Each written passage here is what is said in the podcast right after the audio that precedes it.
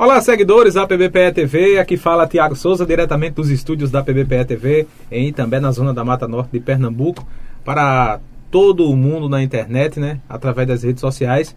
O nosso convidado de hoje é o Severino Nascimento, secretário de Agricultura da cidade de Mari, na Paraíba. Desde já eu quero agradecer aqui aos amigos DJ Tiago, Arte em Festa, Locações e Decorações, festas e eventos em geral, Itafiber, provedor de internet, a R Serralharia, Instituto Monteiro Lobato, Loteamento Santa Emília, Lojão do Padeiro, Deli Charme Moda Íntima em Pedras e Fogo, JR Ferriaço e Casa da Cinquentinha na rua Joaquim Nabuco, em frente à delegacia de Itambé. Agradecer aí a todos os nossos seguidores, colabore assinando a nossa página e canal. Mande superchat, mande selos e presente nas lives. Acesse também o nosso portal www.pbpe.tv, sigam arroba pbpe cortes. É, lembrando que agradecer aqui a colaboração de Everson Mangaká e o Bruno Lima. Agradecer a todos os internautas, seguidores da PBPE TV. Já vá deixando o like e ativando as notificações. E hoje é, vamos conversar com o secretário de Agricultura da cidade de Mari, na Paraíba. É, seja bem-vindo, Severino Nascimento, Ramos, né? Ou Ramos, podemos falar assim. É, quem é o Severino Nascimento? Fala um pouco aí é, da sua história, é, você é natural de Mari mesmo? Como é que é a sua. Fala um pouco da sua vida e depois a gente entra na área profissional e nessa questão da comunicação e da agricultura também. É, boa noite a você, boa noite aos internautas. É uma satisfação né, estar aqui, agradecer a você. Eu fiquei curioso porque eu fiz rádio bastante tempo, mas o tal do podcast, né, que é uma derivação da rádio, eu só vi só na internet, é igual então, caviar, né? Eu não só via falar, nunca tinha é, participado e você me convidou no evento que a gente participou lá no município de Pilar, fiquei curioso e aqui estou eu para conversar com você. É, na verdade, Severino Nascimento Ramos, é, que é o nome de guerra, né? É, eu sou, na verdade, natural do Rio Grande do Norte, mas me criei na, na, Paraíba, ali no entorno mesmo do município de Mari, Carlos Brandão, Mari, na região. É, sou historiador de formação, sou radialista comunitário e sou fã assim, do cooperativismo e estou secretário do Desenvolvimento Econômico e Agrário no município de Mari, que inclui também a parte de agricultura. E... Sou casado e tenho dois filhos. Como é que você veio sair lá de, do Rio Grande do Norte para Mari? Como é que foi essa, eu, essa migração aí? Eu não lembro porque eu era bebê. Ah, foi uma. Com dois seus, anos. Seus pais aí, se mudaram. É, exatamente. Dois anos aí eu não, não chego a lembrar. Ainda retornei ao Rio Grande para ir na casa dos avós, mas também ainda muito criança, tenho pouca recordação é, desse momento, desse período. Essa, essa migração foi por conta de melhorias, em busca de melhorias de vida ou foi por conta de parentes? É porque assim? minha mãe, ela era é, é, do Rio Grande do Norte, né? E o meu pai era paraibano. Aí, no caso, em vez de ele, ele conheceu ela lá, casou, mas depois arrastou ela para Paraíba, inclusive para a região que ele, é, que ele tinha nascido, que foi a região ali no entorno de Mari mesmo. Aí, desde 64, eu sou de 61, Desse, aquele cavalo bonito lá que vocês viram ontem lá na propaganda daqui, aquilo é um pouco de propaganda enganosa. Propaganda viu? enganosa, né? É, ali é, faz três anos, quatro anos, no evento, tudo bonitinho, agora realmente. Tudo é nos trinques, né? Nos trinques, é diferente de foto, né? Evento, é a foto para pessoal. É, eu, é mandei, igual... eu, mandei, uma foto atual, você foi quem botou a propaganda é igual, enganosa. É igual a minha foto do, do, do WhatsApp, parece o senador, né? É, exatamente. Essa... Mas ali é porque em 2018 estava no evento do Sebrae, inclusive. Aquela minha 2015, é, um não, antiga. Você, não. Eu mandei uma atual, mas você não quis colocar, uma lá do meu trabalho trabalho. Mas fora a brincadeira. Mas enfim. Eu estou à sua disposição e também à disposição dos internautas. Viu? É isso aí, pessoal. Quem quiser perguntar aí para saber mais é, sobre essa questão do, da reforma da agricultura, a questão da comunicação também, é, com respeito à rádio comunitária, a gente vai falar aqui um, um pouco nessa dessa parte da rádio comunitária que eu gosto muito também, a qual sou fã e trabalhei quase 10 anos em, em rádio comunitária, é muito bacana. É, e o, e o Severino, é, como é que você começou? É, por que você decidiu fazer história? Você primeiro tem uma formação de história, né? É, eu, na verdade, eu queria ser jornalista, né? Jornalista. Quando eu fiz o vestibular, eu passei, inclusive, porque naquela época o vestibular você fazia para a área de humana, dependendo da sua colocação, e eu tive uma, uma colocação muito boa é, na UEPB, e eu podia ter feito, fazer optar por qualquer curso da área de humanas. É, e eu queria fazer jornalismo, só que eu morava em Mari trabalhava na Diocese em Guarabira e curso de jornalismo só tinha na cidade de Campina Grande. E por ter a UEPB, é, que tinha curso de História, de Letras, de Geografia na cidade de Guarabira, aí eu fiz a, o curso de História no começo, assim, meio por imposição da situação, da realidade, e depois eu me apaixonei pelo curso, porque a, o curso de História dá uma visão de mundo para você, né? Claro que eu tinha ainda muita vontade de fazer comunicação, mas aí a própria vida né, leva a gente para caminhos que muitas vezes a gente nem pensou. Mas eu sou muito grato por ter a oportunidade de ter feito um curso superior. Eu sou o único da família de um total de 11 irmãos que conseguiu chegar à universidade e que fiz um curso que dá uma visão de mundo muito interessante. Como é, como é essa visão de mundo na, na visão da história? Como é que você avalia assim? Essa questão? A história, na verdade, ela tem, eu diria que dois ramos, né? Ela tem né? a história factual, aquelas pessoas que estudam história, se preocupam com fato, com data, com dia, com personagem. E tem aquele outro segmento da história, aquela linha da história, que é mais a história crítica. Eu, é, desde quando entrei na universidade, comecei a ter contato com os professores e também né, com essa diferenciação da, da, história factual e da história mais crítica, eu optei mais por esse caminho da história crítica. É, a capacidade de você é, é, ler sobre um fato ocorrido há dois, três mil anos e conseguir trazer né, isso para hoje, para a atualidade e conseguir fazer uma conexão. Porque a história ela não é, ela não é circular, né, ela não é uma roda que nem repete, mas ela é cíclica, ela ela é um pendular, ela não é cíclica, que ela repete a mesma coisa, mas ela volta com aparências muito grandes. E aí eu fui me aprofundando, sempre as leituras, os livros, né? É, buscava sempre autores, né? Que abordavam essa questão da história crítica, essa capacidade de você é, viajar no tempo da história, mas conseguir fazer uma conexão com a realidade em que você está, no seu entorno. E eu tenho essa facilidade, né? Por conta de ter me, me tentado é, me aprofundar nessa parte da história crítica, aí se você me perguntar, eu tenho dificuldade, até dificuldade de saber quando foi a independência do Brasil. É claro que eu sei, mas eu estou falando. Se me perguntar a data, é, nome de, de personagem da história, eu vou ter muita dificuldade. Porque eu não me ligo muito nessa história de data, nessa história mais factual, aquele fato, agora se você disser, aquele fato ocorreu em tal época. E qual é o contexto que você dá aquele fato, como é que você consegue trazer isso para a realidade de hoje, aí eu tenho mais facilidade, porque essa é aquilo é isso que eu gosto de fazer. Essa capacidade de ler a realidade, fazendo conexão com o passado e com o presente. É, com relação à, à, Diocese de Guarabira, isso você participou? Como é que foi essa sua passagem pela é, Eu diocese? trabalhei 10 anos na Diocese de Guarabira, trabalhando mesmo como um profissional, educador popular, num serviço da, da Diocese chamado Serviço de Educação Popular, o SEDUP. Mas eu participei da Diocese de Guarabira desde 83, 82, 83. Eu fui da parte da juventude do meu popular, PJMP, participar de toda a capacitação, tive assim uma aproxima, uma aproximação com Dom Marcelo Pinto Cavalheiro, um dos homens mais extraordinários que eu tive a oportunidade de conhecer, hoje já de saudosa memória. E eh, assim, eu tive uma vida muito inserida nas pastorais, nas comunidades eclesiais de base, da Diocese de Guarabira. Então, assim, ainda hoje eu guardo uma relação e eu faço parte da direção dessa. Você é muito católico, de, né? Não, eu não. Você é muito católico, não? Eu não diria, eu me defino um pouco sem religião, né? Assim, se eu Mas chego, também não é ateu. Se, não, não.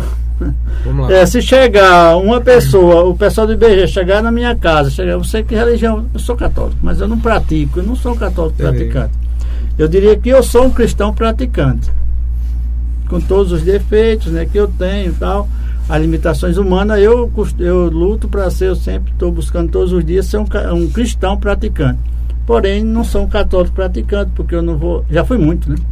Mas eu não vou à igreja, eu não vou à missa, eu não sigo rituais da igreja de, de igreja nenhuma, na verdade, né? uhum. E no caso católico, que é a minha aproximação por conta dos meus pais, né? Da família toda. Tem aquela tradição, né? É, que, mas é que esse ritual da igreja, nem o ritual da igreja eu sigo. E olha que eu sou, né? Eu fiz, eu sou batizado na igreja católica, fiz o crisma da igreja católica, é, sou casado, né? Também, né? Fiz o, o sacramento do matrimônio. Mas assim, eu não sigo, faz tempo que eu me afastei da igreja é, mesmo tendo admiração por muitas pessoas da igreja, agora eu mesmo não vou à igreja, não participo, E às vezes eu sou convidado para fazer uma palestra, eu vou e faço um trabalho tal. Já fui monitor de crise, monitor de noivo. Né? Na época tinha essa monitor, monitoria para fazer esse trabalho, mas assim, ser apegado né, a esse dogma da igreja, não sou. Agora sou cristão e se for botar no papel, vou anotar lá, vai aparecer sempre como católico. Mas como eu não sou praticante, eu digo que prefiro dizer que não é cristão. Tenho... É, porque eu vejo muita gente aí ficar com a Bíblia debaixo do braço, e não tenho nada contra, você pode andar até com três ou quatro. É, não me meto na religião dos outros. Mas eu vejo. E fazendo muita... coisa ruim pelo mundo, né? Exatamente, eu não consigo compreender como é que um cristão faz o mal gratuitamente. Porque eu posso, até, eu posso até fazer o mal a alguém se eu tiver legítima defesa. Porque isso qualquer animal também faz. Se é, for para me defender, é. né, eu faço. Agora, eu não faço mal planejado, eu não imagino fazendo mal para alguém espontaneamente, assim, apenas por, porque eu quero fazer. Eu estou afim de dizer mal a você, tá, eu vou e faço. Não, se, se eu fizer prejudicar alguém é porque eu estou fazendo isso em, e, defesa. E às vezes tem pessoas que fazem assim, que fazem assim, né? É, ah, eu quero que fulano seja isso, aconteça isso com ele, se ferre, é. ou se lasque, enfim. Pragueja, né? É, caso. pragueja o cara, né? E assim, eu, eu sou um tipo de pessoa que eu sou contra isso, entendeu? Não, pô, não, se a gente não quer aquele, o mal pra gente, a gente não pode estar tá desejando pro, pro próximo. Isso aí ele vai aprender lá na frente, ele vai. A vida vai ensinar ele. Se ele estiver fazendo alguma coisa errada, não só comigo ou com outras pessoas, mas aí, aí ele vai aprender depois, né? A própria mas no resumo vai... dessa questão mesmo da, da, da, da fé, da, da crença, na verdade é da crença é de que é, eu não faço mal gratuito a ninguém. É, isso bem. é um princípio meu de vida. Eu não faço. Se eu não puder fazer o bem gratuito, o mal eu não faço. E não quer dizer que eu não tenha práticas, ações, atitudes que ferem alguém, que prejudicam alguém. Mas eu não faço isso de forma espontânea. Eu não faço isso planejadamente, né? Estrategicamente eu vou prejudicar fulano e tal. Eu não faço isso.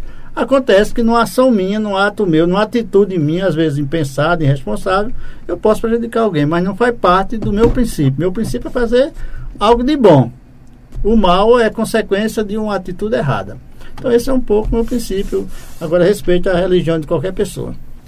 Muito bem, para você que está chegando aí na, nas lives agora, estamos conversando com o Severino Ramos. É, aliás, Severino Nascimento, Ramos, né, podemos falar assim. Que é Severino Ramo do Nascimento, né? ah, né? É nome de brejeiro. Nome de brejeiro, é Ramos. É, é, de Matuto mesmo. É Severino Nascimento, ele que é secretário de Agricultura de Mari, né? E para você que está chegando agora, nosso muito obrigado. Vá deixando o like aí, ativando as notificações.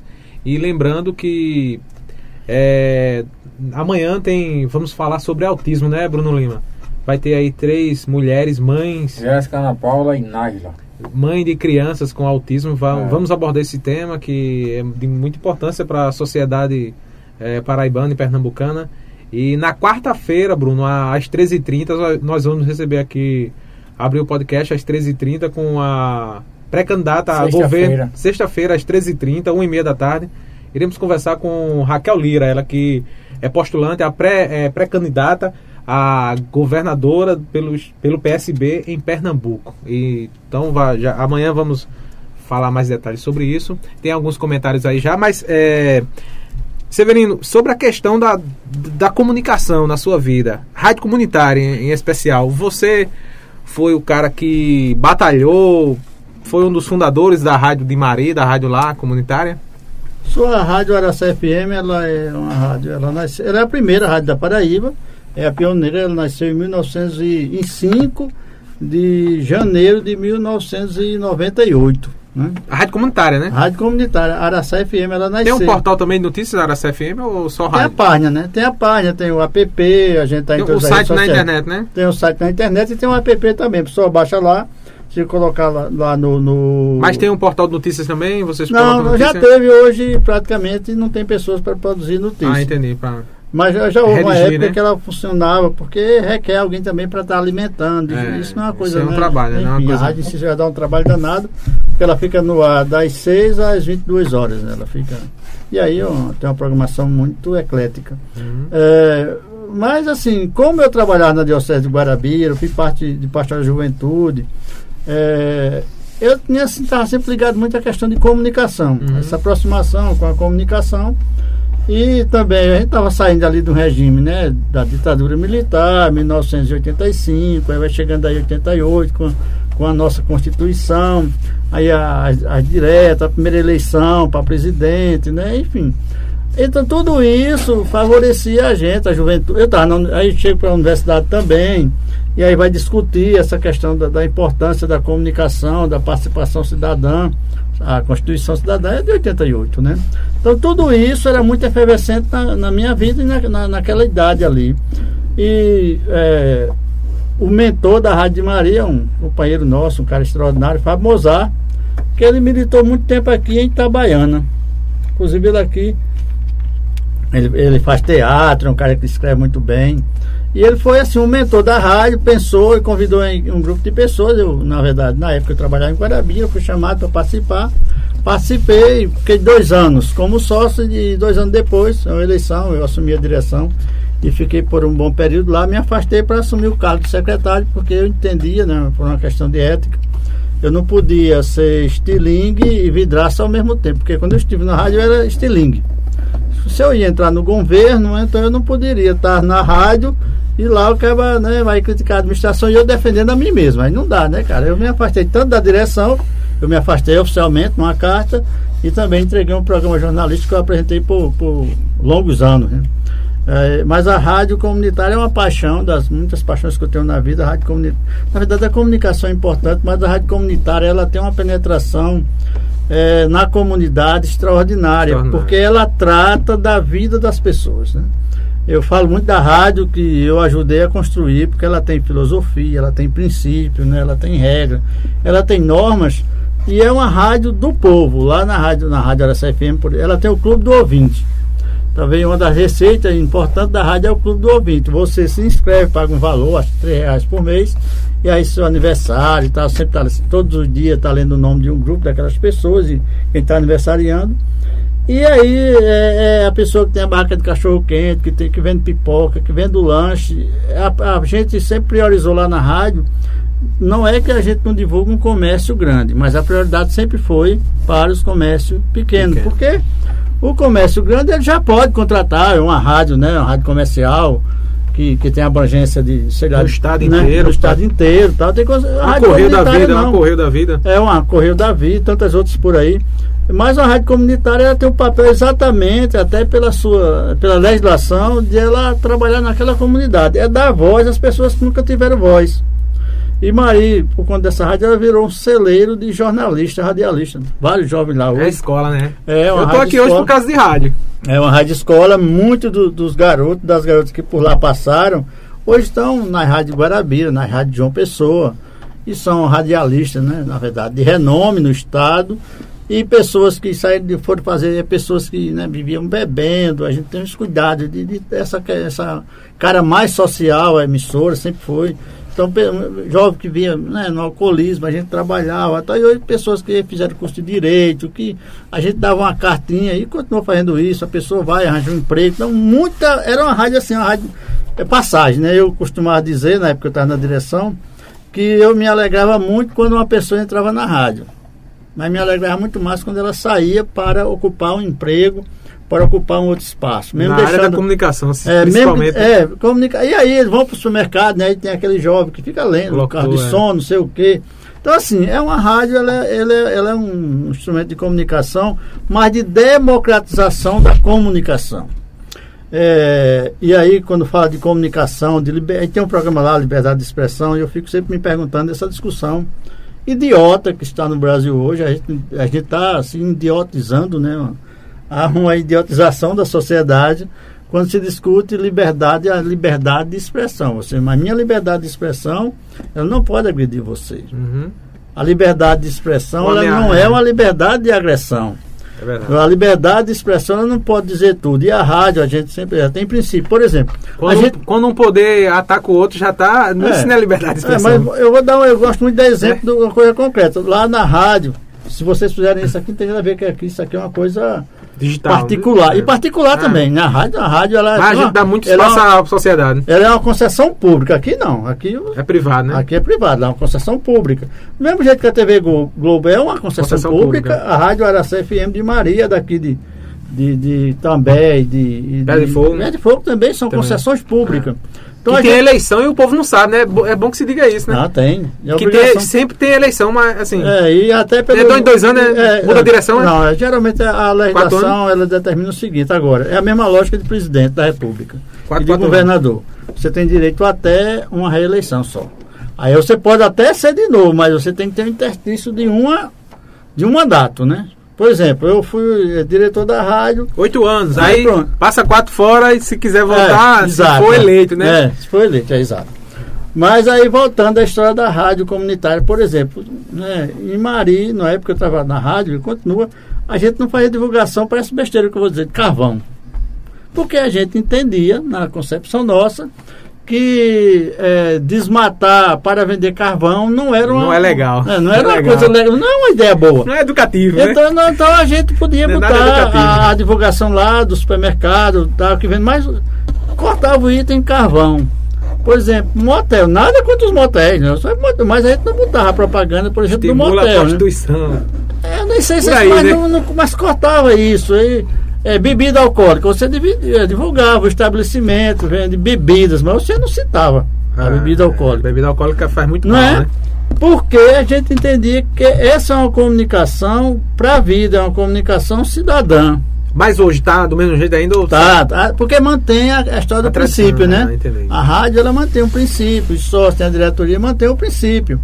E então, assim, a gente, uma série de coisas que. Por exemplo, né, eu, eu chegava o pessoal de uma determinada igreja, lá chegou uma pessoa de uma determinada igreja, moço da igreja, aí chegou e disse, olha, é, eu vim aqui disse fazer o programa, eu disse, não, tudo bem, a gente aqui é o seguinte. Pela lógica, é, a gente adotou esse princípio. 50% da programação é para a igreja católica. Uma missa, a hora da Ave Maria tal. Pronto. E os outros 50% que a gente oferta para as igrejas, e aí é para todas as igrejas, é 50%. Aí o cara disse assim, não, mas eu quero duas horas, e aí você disse quanto é. Eu disse, bem, aqui você não faz nem de graça nem paga. Primeiro, que aqui não é lugar de se, de se- comprar nem se vender nada. Aqui a gente tem um espaço, né? Precisa pagar energia, mas você pode procurar outra rádio, porque essa história de dizer que você paga as horas que você quiser para tirar as outras igrejas, e aí tem uma norma, todo pastor que chegava lá, e várias igrejas têm programa lá, ele assinam, assinam termos, diz, olha, você chegue lá e, em outras palavras, venda seu peixe. Fale da sua religião, fale lá do seu Deus, mas não fale das outras igrejas. Se falar, você sai. Você não pode chegar. É. né? Você não vai usar o meio de comunicação para dizer, olha, o meu Deus é bom, a, minha, é ruim. a minha igreja é boa, venha para cá que você vai para o céu, porque a igreja do outro Fulano não é presta. ruim, não, é. muita calma nessa hora. Você pode fazer isso nesse espaço aqui. Se você quiser, você faz.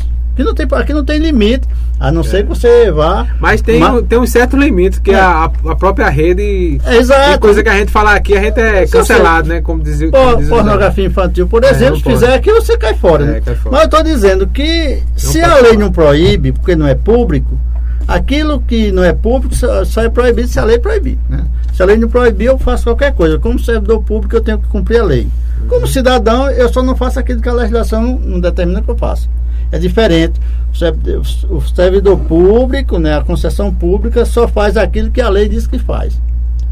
O cidadão civil só não faz aquilo que a lei diz que ele não faça. É diferente. Então há essa diferença na rádio comunitária.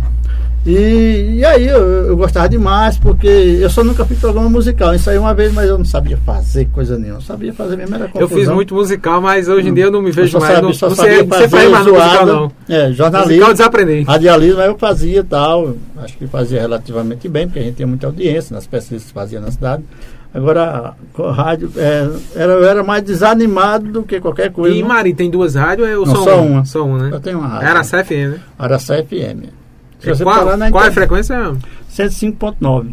Frequência boa. É muito perto ali da Tabajara, que é 105.5. Né? Bruno, o Bruno Lima, ele, ele começou na rádio recentemente e já teve algumas pessoas que, ó, o Bruno melhorou muito na comunicação, porque a rádio ela é uma escola. Tô fazendo locução também de rua também. Locução Melhora de rua, muito. de loja. Ah, Melhora melhora muito. Aí eu tô Na fazendo rádio? também. Aí, graças a Deus, a rádio abriu as portas, né? A rádio hoje é. Eu fiquei, eu tinha sempre minha vontade de, de, de, entrar, em, ingressar na rádio, né? No rádio, né? Só que eu não tive oportunidade, mas agora eu tive. Aí recentemente eu tô ingressando aqui e é bom demais. Faz um ano já, Bruno? Fazer um ano. Na área de um música ou de jornalismo? Não, é jornalismo. é jornalismo. É apresentando um programa. Dar programa aí. Aí é- Programa assim, que dá espaço à população, político, ler, é o enfim. lugar- É, pô, jornalismo tem que ler muito, né? Radialismo, É, É um programa parecido com o seu. É um programa que a gente pega as reivindicações da população e bota pra morrer. Aí lá, lá você fazia o que horário? Fazia que horário? Era de 10 a meio-dia.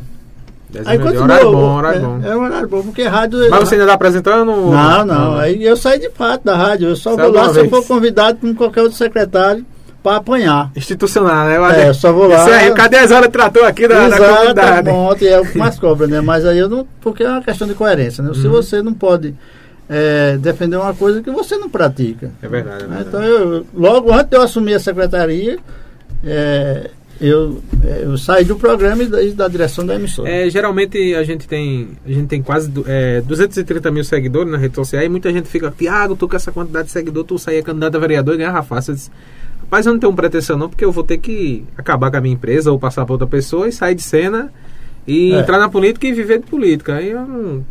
Enfim, eu... Na verdade, é importante Esse meu- né, não viver da política, mas viver na política é fundamental. E Não, aí- eu já vivo na política desde 2010, 2011. Uhum.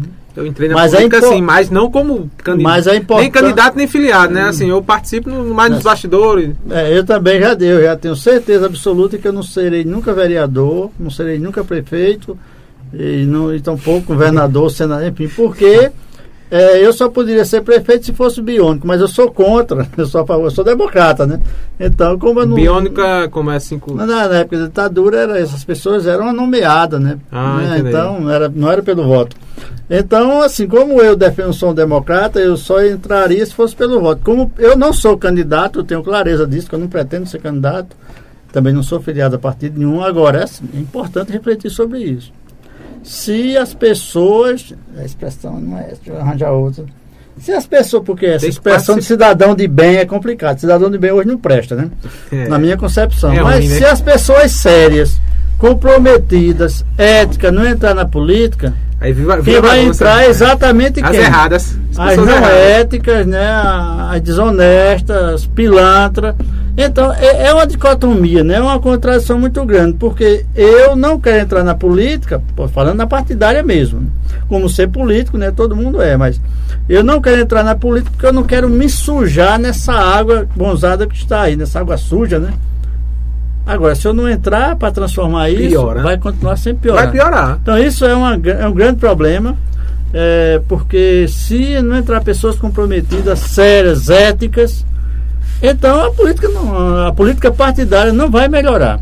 Agora, se ela tiver de melhorar, se fosse com a minha participação direta, eu sou um agente político indireto. Direto, se fosse direto, aí realmente eu sou, eu sou covarde.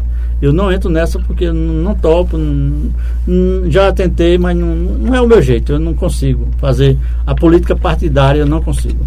É, Teve uma moça que colocou um comentário aqui, disse que olhou rápido, disse que viu, viu no senhor aí é, é, Carlos Alberto de Nóbrega. Eita, Dan. parece, já, já compararam? pra- Lembra Não, mesmo, lembra muito. hein? o senhor aqui Na Praça é Nossa. Nóbrega, Da Praça é Nossa. Já me É. compararam com tanta gente, Acho com que Zé, Mara, com que Zé. Maranhão, não sei mesmo. com quem. Parece, parece. A gente é. Mas Carlos Alberto de Nóbrega parece demais. Parece, parece. Parece. Acho que, rapaz, eu, eu vi ela, fez. Gente boa. Eu olhei rápido daqui, comparei, rapaz, eu vi Carlos Alberto de Nóbrega na minha frente, ela disse aqui agora. Ó, legal. Um sujeito inteligente, né? É, a praça é nossa. Aí Esse ele bebê. fez, vai, deixa, deixa, né, tem um legado, né? É, Everson, vamos falar aí algumas, alguns, é, alguns comentários. Maria Mendes, olá, boa noite. Anne Conceição, olá, boa noite. Aqui de Pernambuco. Nossa, muito obrigado, Anne Conceição. Rinaldo Monteiro, boa noite, Tiago. Boa noite ao secretário. Estou ouvindo o programa. O secretário tem uma aparência com o saudoso advogado, doutor Ildemar. Lembra também. Me parece também. Doutor Ildemar. É parecido com muita gente ele. Parece também. Severino Rodrigues, boa noite. Tô assistindo aqui Rio de Janeiro. Muito obrigado aí aos cariocas, né? Rio de Janeiro. Copacabana. Cidade boa, Rio de Janeiro. Vamos lá, boa noite. Tô, é, Josemar Araújo da Silva, boa noite, Tiago. Boa noite, Josemar. Não sei se é Josemar é, Mototáxi ou se é Josemar Coca, mas enfim. E não sei se é outro, outro Josemar, mas do mesmo jeito, boa noite e um abraço. Edilson Vieira, estou no ar. Parabéns, Severino. Edilson Vieira, eu acredito que é Edilson lá da, é, da agricultura familiar aqui do Litoral Sul. Ele acompanha muito o, Seve- é, o Bibil de Fazendinha, Edilson Vieira, acredito que é ele. Carlos Alberto, Carlinhos de Ibiranga. Quais custos e benefícios foram conseguidos através é, do superintendente Sérgio Gouveia da FAEPA Senar para os jovens e população de Mari, Paraíba? Daqui a pouco ele vai responder essa questão aí. Deixa essa questão aí, Everson, para a gente é, tocar nela daqui a pouco. Tem mais comentário? Chegou aí algum comentário no canal? Deixa essa questão aí do, do Carlos Alberto e vamos falar aí sobre os nossos amigos, parceiros.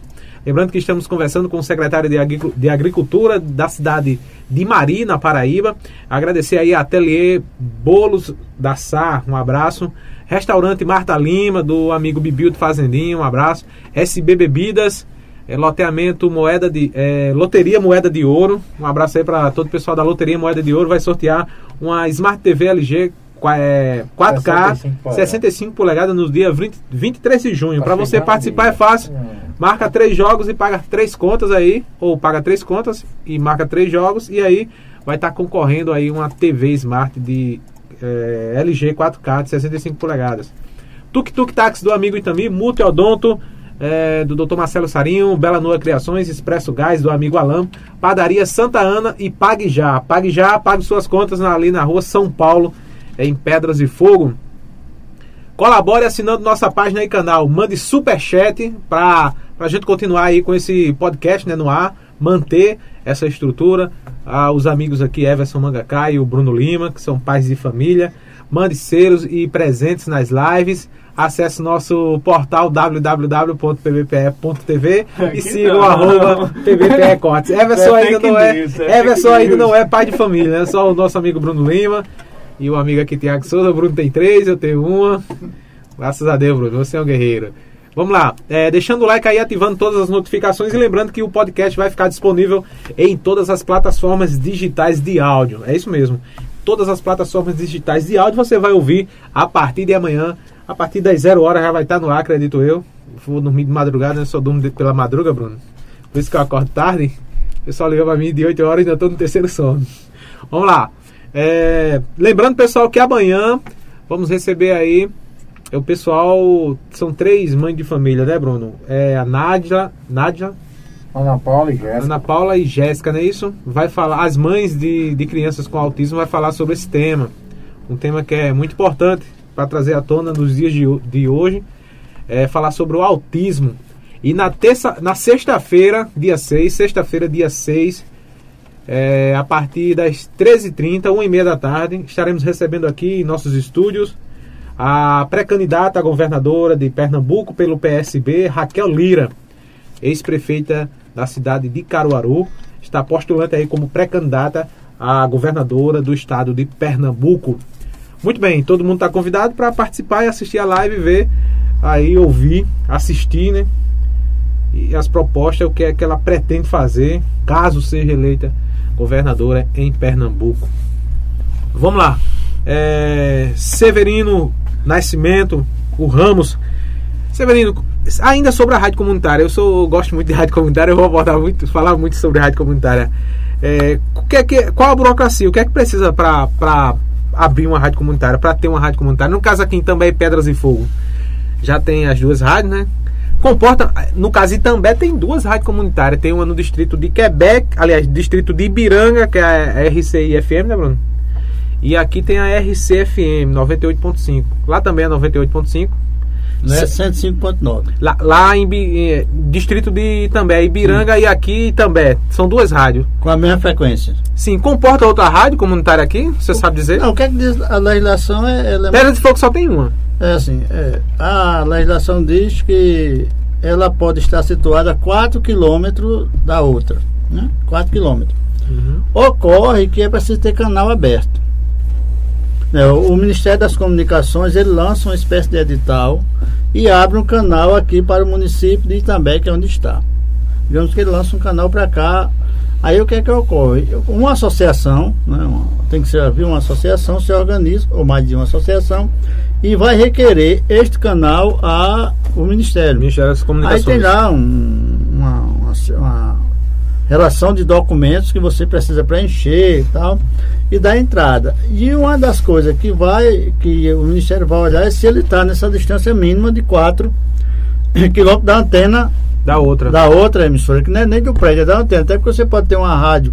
O estúdio ser aqui, mas a antena está a um quilômetro de distância daqui. Isso não, tem Um problema. quilômetro ou mais ou só um quilômetro? Não, então mais. ó, a- Agora, como, que é que, conta- como é que bota o cabo? Tem que cabear todinho? Não, porque tem a, hoje tem a sorte de fazer isso de forma remota, né? E é. E É, fica legal, claro que fica é mais 100%, caro, enfim. fica 100% a, a transmissão? É, porque o que, o que importa, na verdade, é aonde está o transmissor e a antena. né? O estúdio você pode fazer no outro canto, não tem problema. Só No você... caso aqui, a rádio aqui fica a menos de um quilômetro, né, Bruno? Eu posso botar É. o estúdio aqui.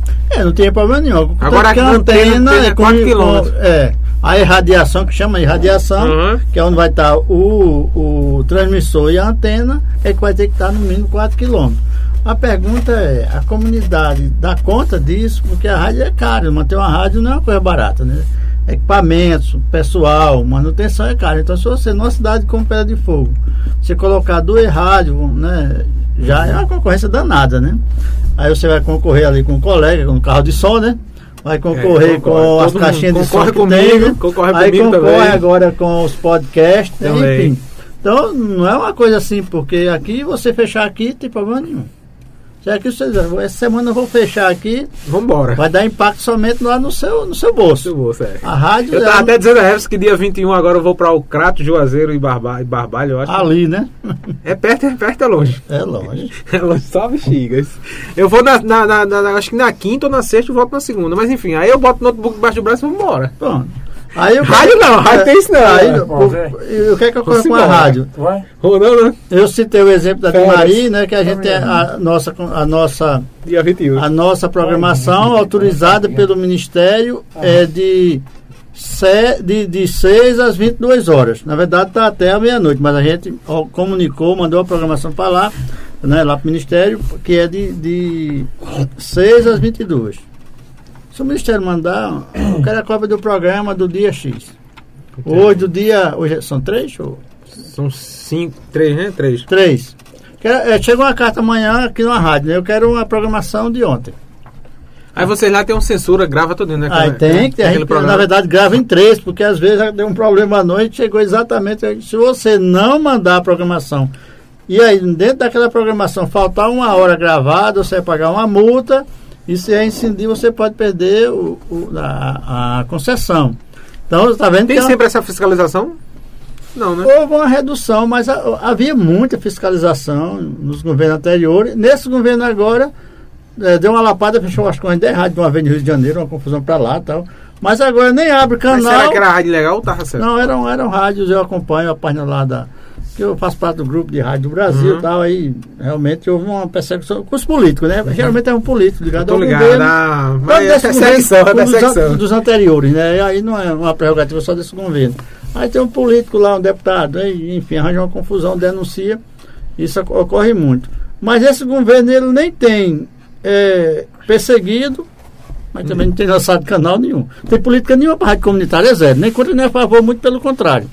Tá? Então, Ele não assim, quer abrir, não, Aí não tem. É, não canal, abre, não. você pode entrar. Abre edital, não abre nada. É, não abre edital. Então, sem você ter um edital, concorrer a ele e vencer, né? Porque, é, um exemplo, aí você tem, abriu um outro canal aqui para Itambé que só tem um. Uhum. Abriu um edital. Aí, digamos que cinco associações se interessam. Não pode ser pessoa física, tem que ser pessoa jurídica, com estatuto, falando que é serviço de radiodifusão comunitária. Você pode até adequar um estatuto de uma associação comunitária, contanto que lá numa parte do estatuto vai dizer que ela tem como finalidade também é, prestar serviço de radiodifusão comunitária, etc, etc. Tem lá, as normas vão dizer. Aí Você pode adequar o estatuto. Porque a rádio comunitária, se eu quiser participar de qualquer rádio aqui, tanto de Pedra de Fogo de também, eu tenho direito, pô. É, aí o que é, É que rádio comunitária. É, aí aqui o que, não, que aqui é privado. acontece, né? O, então, vou- cinco associações vai mandar esse documento lá para o Ministério. Eu estou falando, era assim. Hoje não está tendo edital. E, essa, e a que tiver a melhor pontuação é a que vai receber a autorização para fazer o projeto inicial, o projeto técnico, manda para lá. E se você atender todos os requisitos, né, aquilo que eles determinaram, Aí é o que, que acontece? Aí vai ter uma licença provisória, você vai ficar um período, aí nesse período tem muita fiscalização, né? Às vezes quando o cabo da Anatel chega, ele vai medir, né? Se a antena está na altura, se o, o, transmissor realmente tem até 25 watts, porque não pode ter mais. Se não, a antena não pode passar de 30. Tem é, a educativa que é, é quanto? É 30? Não, a, a educativa não tem limite, é como rádio comercial. Educativa é uma coisa. Mas a, é, tem a educativa em Goiânia, que o pessoal fala, é a 98.5 em Goiânia, que ela é, é educativa, mas é, não pega aqui não. Ah, mas aí, porque o cara não quer botar um, um transmissor de 300 watts, de 200 watts. A Mas rádio educativa, educativa é como? Aí já não é comunitária, Ah, né? é, não, já não é comunitária, é outra legislação, não tem nada a ver com rádio comunitária. A rádio comunitária ela é uma é 25 watts o transmissor e uma antena De 30 é, metros. de até 30, 30 metros. metros. É de até, né? É, sei, é claro Mas se quiser botar 30 metros, pode. né? Pode, é de até 30 metros. Lá em na época que eu assumi, hum, eram uns 10 metros, um pedacinho assim, né? Aí depois foi aumentando, aumentando, hoje está em 30 metros, porque é caro, né? À toa e tal. É caro demais, Né? manutenção, essas é, coisas. É caro, então. Tem que pintar com a ferrugem, troca, É. enfim, é caro. Aí pronto, mas é- essa tem essa Mas com 30 burocracia. metros ela chega mais longe, ou ou Chega depende bem. do transmissor? Não, é, depende depende, da região. A antena é, é- Porque como o transmissor não pode ser acima de 25 e ele tem que ser etiquetado pela Anatel. Uhum. E, outra coisa, na Paraíba, aí tinha em Campina Grande um- uma empresa, A PEL, né? a PEL, aí ela se mudou agora para ali, bem pertinho, Minas Gerais. né? Então não tem mais na Paraíba. Ave Maria. Aí você vai ter que ir em Minas Gerais e tal. Aí não é uma coisa simples, né? Dá problema na a, me- buscar a mesa. né? Um monte de coisa tem que ser tudo é, etiquetado pela a, Anatel. Aí quer dizer, aí não é fácil, né? Por isso que eu disse, uma coisa é o podcast aqui, nessa salinha aqui. Uhum. Isso, esse salinha não é uma diminuição, não. Não, eu aqui, eu tô dizendo, Não é bom. uma- isso é uma coisa, Tô né? entendendo. Agora a rádio não, você tem que seguir toda uma legislação. Se você não cumpre, você é punido. Multa e a multa são salgadas. Entendo. Tá aí, pessoal, falando sobre rádio comunitária, o Severino é, Nascimento, ele que é secretário de Agricultura de Mari, também é professor de História, né? Podemos dizer- assim, né? Eu sou licenciado. Bacharel, bacharel, licenciado. não, eu sou licenciado. Licenciado, né? É, só não. Só não Faz tempo que saiu da sala de aula. Não, nunca fui, na verdade. Ele- Eu fui, ele é na verdade, improviso. Ele é apaixonado por rádio comunitária, pela comunicação, e a gente está discutindo aqui um pouco, falando sobre essa questão da, da rádio comunitária, né? O qual eu participei há quase 10 anos na, na Rádio Pedras de Fogo, participei em Goiânia também na 106,3 FM e fiz alguns programas na RC FM 98.5 também. É, mas enfim, seu, é, seu programa era jornalístico, houve muito processo, era muito polêmico, como era o seu programa lá? Era muito polêmico. né? Na verdade, disse que quem faz apresentação, programa, quem apresenta programa, quem é jornalista de modo geral, não é o meu caso. Era radialista. É programa, né? polêmico, né, E não, e não é processado, é porque ele não é bom. Porque não é bom, é. Tá o vendo? primeiro teste é você ser processado, É. né? Eu galerei, galerei duas budoadas da justiça, mas não fui Ah, processado eu, ainda não. Eu levei mais de. Não, pro, processado já. Processado eu fui mais de, de três dezenas. Condenado de nenhuma, porque é Ah, sim, ah, sim. Porque há, inclusive, uma, uma concepção errônea das pessoas assim. Aí Não, eu- mas você já foi, por exemplo, você. Há um processo contra você, aí você já foi. É, pronto, pagar a cesta básica ou faz algum Não, nunca fui como- condenado em nenhum. Ah, entendi. Então, então Eu eu tô, fui no, eu tô no segundo. denunciado Eu tô no segundo. Eu fui denunciado, ha havido muitos processos mais contra mim, dez, mais de vou- 30. Mas ser condenado eu não fui em nenhum processo Uhum. até hoje, né? Porque, na verdade, era a chamada denúncia infundada. Porque há uma cultura também que tem a ver com a ignorância. Eu entro com um processo contra você e as pessoas dizem que você está condenado. Você não É, se foi- foi defendeu. processado, é. Não, você não foi processado, você é foi denunciado, denunciado, cara. é. Mas não, fulano já foi processado e foi condenado. Não, condenado é quando é julgado, tá, e você ainda tem chance de recorrer para uma segunda, uma terceira instância. E só lá no final do processo, né? Se for encerrado na primeira instância, tudo Que bem. demora pra caramba, dá tempo É, cara exato, fazer né? uns três meninos casar. Exato, exato. Mas aí as pessoas, muitas vezes na rádio, rapaz, a gente abriu um mais um processo aí, com o presidente da rádio está processado de novo. Eu digo, Sim, mas não estou processado, eu fui denunciado, eu vou ter o direito agora de me defender. E é tanto que eu fiz todas as defesas, tanto minha, da pessoa física, quanto da, Da pessoa rádio, jurídica. da. E nós não fomos condenados em nenhum processo, né, todo esse período. De hora foram mais de três, de, de três dezenas de processos. 35 foi ao todo? Todos os 35 processos. Né? Caramba, processo. É, o oficial da justiça, quando me via, já estava rindo. Se você vir nascendo aqui de noite, de noite, rapaz, eu só estou trabalhando para vocês. Mas como era lá as polêmicas da rádio? Teve, teve um processo contra a Cascunha Lima, foi, foi, levou a Ah, cassação na, de na Cascunha época Lima. foi a denúncia foi feita lá na emissora. Foi você que fez a denúncia? Na- Foi, um, peguei lá aquela história né, da deixa, né? Eu peguei um cara lá Porque assim, eu fazia oposição ao prefeito da época, isso foi lá no dia 7 de julho de 2006. Uhum. Aí, em julho, né, já está dentro dos períodos das vedações. É, só rapidinho para explicar isso. Ele estava nos períodos das vedações, que você não pode mais. Tá, agora é em agosto, né? As vedações, né? É, mas 17 de agosto. É, agora naquela época era em, a partir de. Bom, algumas vedações já começaram, né? Aí, uhum. quer dizer, tem algumas vedações já há. Por exemplo, nomear, acho que não sei se está podendo nomear ainda. Ah, isso é essa questão. É, tem uma série de vedações, mas aí cada um. Eu estou pedindo para pedir o voto explícito também. É, exatamente. Não estar tá aqui pedindo é, voto nem dizer que é candidato. exato. Aí tem os períodos das vedações. E estava nas vedações de você divulgar. E eu estava na rádio fazendo o programa, cheguei lá e tinha um monte de gente na frente da rádio. Eu queria saber onde era que ia entregar óculos, né? Óculos e tal. Uhum. Disse, não sei, eu vou perguntar ali na emissora. E quando entrei no programa, aí no ar perguntei, né? Gente, tem um cidadão e senhoras aqui perguntando onde é que vai entregar óculos. Aí, como eu era oposição ao prefeito, o assessor de comunicação ligou e disse assim. Olha, isso aí foi do Cássio Cunha Lima, fez uma ciranda de serviço em janeiro. E ele. Tá entregando aí, aí, ele, aí, ah, em janeiro, né? Bronca. Tu lembra daquele tempo que tu criticasse que ele veio aqui pro lado da igreja, né? Ciranda de serviço com aquelas tendas. Aí assim, caiu, caiu é a ficha, né? Disse, vou pegar esse cara agora, né? Que é Wagner, inclusive um colega nosso.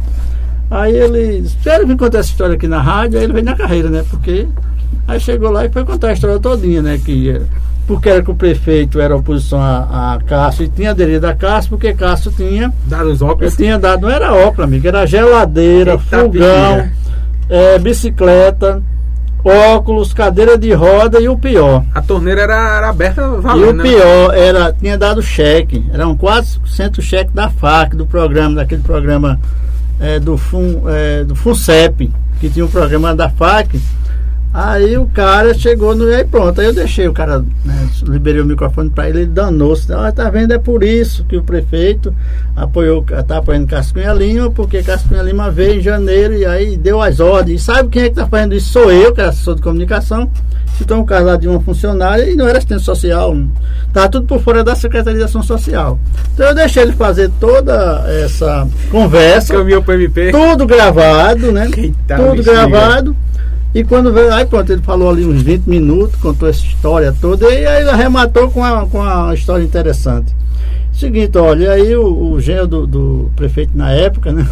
E continua tendo, ele tem um supermercado. Ele disse, olha, como no município de Maria não tem banco do Paraibã na época, acho que era o Paraibã, aí a pessoa que recebeu esse cheque não precisa ir para Guarabira ou João Pessoa, ele pode ir no Troca. supermercado de fulano de tal, que era o, o, o genro do o sogro do prefeito e troca com 10%. Tu tem ideia do que é isso? Aí quando eu terminei o, o bloco, ele saiu, aí eu fui lá e fui, ó, oh, é por isso que eu luto a vida toda, sou processado. Aí, claro que eu fiz um drama, né, cara? É, para que o meu filho não esteja com fome em janeiro e vai receber um fogão para preparar comida na época das vedações. É por isso que eu luto para que um filho meu, né, não precise de uma bicicleta em janeiro e vai receber uma bicicleta. E aí o cheque para cada coisa, eu fui fazendo essa conexão. Estava tudo gravado. Quando terminei, eu liguei para um amigo meu que era um deputado estadual e disse: Olha, eu estou com uma bomba aqui é, de 500 megatons. E aí, quando foi. Aí, pronto, isso era. Soltou no MP, horas, foi no MP, levado aí, quando, não, quando foi no outro dia, eu estava em casa, chegou dois cabos lá empalitosados, cada um com uma mala preta na mão. Pronto. Aí sim. E agora, hora da viagem? pois não, isso, o senhor vem aqui é, extraoficialmente, é, é extrajudicial, intimação extrajudicial. Quero cópia do programa. Eu disse, o senhor quer uma, né? Toma aqui, tem essas duas aqui no CD, né? Que tem para CD, né? Gravei muito CD na rádio, até 30 da manhã gravando toma CD. Toma aqui as duas cópias e o senhor. Aí pronto, aí pronto, trabalhava com uma pessoa na época. Aí no outro dia de manhã, Aí eu me dirigi para João Pessoa, né? Isso foi no, não, isso no, no domingo foi a, chegou a intimação. Aí quando foi no de manhã, eu era só fã de rádio, né? Eu escutando o programa ali de manhã, escutando o programa, aí o cara disse, rapaz, nesse momento tá uma fozoeira na faca, bloquearam o cheque lá, o programa, não sei o que, bababá. E tá mal com a multidão quebrando tudo lá, olha, porque era muito cheque, né? Aí eu foi cheguei, a farra do cheque naquela foi, eu cheguei, até dinheiro cheguei, voou na, no apartamento. Pessoa, aí eu liguei para um amigo meu que fazia o programa na época, né? né? Aí disse, olha, prepara aí que vai ser moído? Já suspenderam aqui o cheque na faca, o TRE foi para cima, a confusão tá grande e vão ligar para a rádio, aí não deu outra. Aí disse, grava tudo aí estimula. Aí o, a pessoa ligava, né? Aí o, o, prefeito na época, né? Dizia assim, olha, a culpa, isso é do ex-prefeito fulano de tal, né? Esse tal, foi ele que denunciou. Na verdade, denunciou, na verdade não tinha sido, eu tinha sido assessor de comunicação. Eu só aproveitei né, a, oportun, a história da oportunidade. Eu estava na hora certa, no lugar certo. Aí, o, aí pronto, aí o pessoal ligava, e disse, olha, pergunta o nome, quem é a vizinha. Aí o cara faz, a mulher ligava, olha, foi, né? Desculpa a expressão, foi a desgraça do ex-prefeito que, que perdi meu cheque, perdi minha geladeira, tal, por conta dele, agora não vou mais receber. Aí o apresentador dizia assim, a senhora mora onde? Eu moro na rua tal, quem é a sua vizinha? Aí eu pe pegou o material e entregou para Marcelo José, que estava da TV O Correio, o Marcelo veio nas casas das pessoas, gravava tudo. E assim, enfim, montou o processo dessa forma né, que grande. não tinha como, se você leu, né, eu tive a oportunidade de ler o processo, e aí o cara citava, conforme foi dito na entrevista na Rádio de Maria, na rádio, porque o, os cabos ministros, né, quando estava julgando. Mas foi desse jeito, quer dizer, você está na hora certa de saber aproveitar o momento. Até hoje eu brinco lá com, com o Wagner, disse, rapaz, foi tu que caçasse o governador. Eu só usei o instrumento que eu tinha, que era o microfone, né, que é a arma. É muito poderoso esse... É. A rádio, Por isso a gente tem que ter muito cuidado, tem que falar perto dele, né? É verdade, é. Na internet eu que você escreve também, né? Também. O é muito perigoso. E, e, o vídeo também fica circulando aí. Tudo é muito perigoso. O mundo inteiro. É verdade. É isso aí. Conversando com o Severino Nascimento, ele que é secretário de Agricultura da cidade de Mari, na Paraíba, batendo esse, fazendo esse bate-papo. É, começamos aí falando um pouco sobre a vida dele, sobre a história de vida, e agora falamos muito sobre rádio comunitária, que depois nos bastidores eu vou querer saber mais sobre essa questão de rádio comunitária, que a gente tem que trazer outra rádio comunitária para cá, Bruno. Isso para democratizar a, a, comunicação, né, né? Sim, tem comentários aí, Everson. Inclusive tem um comentário do, do Carlos, né? Ele, e aí a gente vai entrar nessa, nessa questão. É o Severino Rodrigues, Ilha do Governador. Um abraço, pessoal do Rio de Janeiro, né? Ilha do Governador. É, Neném, nossas coisas. Boa noite a todos. Boa noite. O Neném que tem um trabalho social aí, um canal no YouTube com quase 150 mil seguidores. Aliás, 130 mil seguidores, acredito eu. E é de Campina Grande canal muito estourado lá, tem um trabalho bacana, faz casa para o pessoal. Carlos Alberto, quais custos e benefícios foram conseguidos através do superintendente Sérgio Gouveia, do FAEPA, Senar, para os jovens e população de Mari? Essa questão. A FAEP é a Federação da Agricultura da Paraíba, né? É situada é, em João Pessoa. João Pessoa, né? É foram teve algum conseguiram alguma, alguma capacitação algum curso? Pronto, vamos começar agora a falar sobre a secretaria né? Sim a secretaria de agricultura. Como você encontrou a agricultura? Aí a gente vai chegar nesse ponto aí. Uhum. a secretaria quando eu assumi o município 2020 é, não eu assumi a secretaria em 2017 2017 porque eu estou na segunda gestão o prefeito manteve né? Me renomeou né, na, ele foi reeleito. Você continuou? Eu, eu continuei mas eu assumi, quando eu assumi em 2017 a Secretaria de Agricultura é uma cópia da maioria da Secretaria de Agricultura da Paraíba e via de regra do Brasil. Ou seja, é para cortar a terra no período que chove ali, e distribuir milhos e distribuir ali só. umas semente e tal, só. e sortear umas enxadas no dia do trabalhador. É isso, né? Feijão com arroz. É. E pouco arroz, no preço que está hoje o feijão deve ser uhum. só um pouquinho, né? Feijão com farinha, vamos É, colocar. exato, é. Com farinha por conta da mandioca. Aí o que é que ocorre? Quando eu assumi, eu, eu o prefeito Antônio Gomes, né? Ele. É, eu coloquei algumas condições para ele, só, prefeito, eu vou sair da rádio, vou abrir mão de uma, fazer uma coisa que eu sou apaixonado, que é fazer rádio, para assumir uma secretaria, vou ser vitrine, e aí eu tinha feito muita denúncia, eu ia pagar o pato com certeza, porque eu saí da condição, né? De criticar para ser criticado. Eu tinha essa clareza. Isso agora, para assumir, eu tenho que ter o mínimo de condições para fazer um trabalho legal. Aí ele disse, não, aí aqui, a minha equipe é muito, eu tenho uma equipe muito boa, pequena, mas uma equipe muito boa, né, competente. Aí nós, a primeira coisa que a gente foi um diagnóstico da situação do município para saber as potencialidades produtivas e a gente percebeu que a mandiocultura tinha um, um potencial muito grande. Maria foi um grande produtor de abacaxi, de inhame, né, de fumo, na verdade fumo, inhame, né, e abacaxi. Ainda produz fumo lá? Não, não. Faz muito tempo que deixou de produzir e um grande produtor de, de mandioca, inclusive divide né, esse ranking aqui com o município de Pedra de Fogo, ali com 1.300 hectares plantados, em torno disso. É, então esse foi um, Mari está na frente de Pedras de Fogo, né? É, então é, tá um pouco, mas é, fica muito. A gente tá. Agora a gente está dando passo mais largo, certamente nesse sentido, Pedra de Fogo já fica para trás, principalmente na produtividade, mas a gente fala disso daqui a pouco. É, e a gente começou a fazer esse trabalho, esse diagnóstico. Aí a gente começou a fazer os projetos experimentais com arroz. Plantamos lá cinco variedades cultivadas de arroz, né? o arroz vermelho, urucum, é, também com animais, com mandioca, com batata doce. Então, todas as experiências para ver o que era que dentro da, daquelas potencialidades produtivas. Porque a secretaria que eu estou gerenciando, ela não é só do campo, ela é do campo da cidade, desenvolvimento econômico e agrário. É tanto que lá a gente implantou o programa Empreender Mari, ele está dentro da secretaria que eu respondo. A gerência do meio ambiente está dentro da, da, secretaria que eu respondo. O turismo também. Então é uma secretaria é, mais ampla.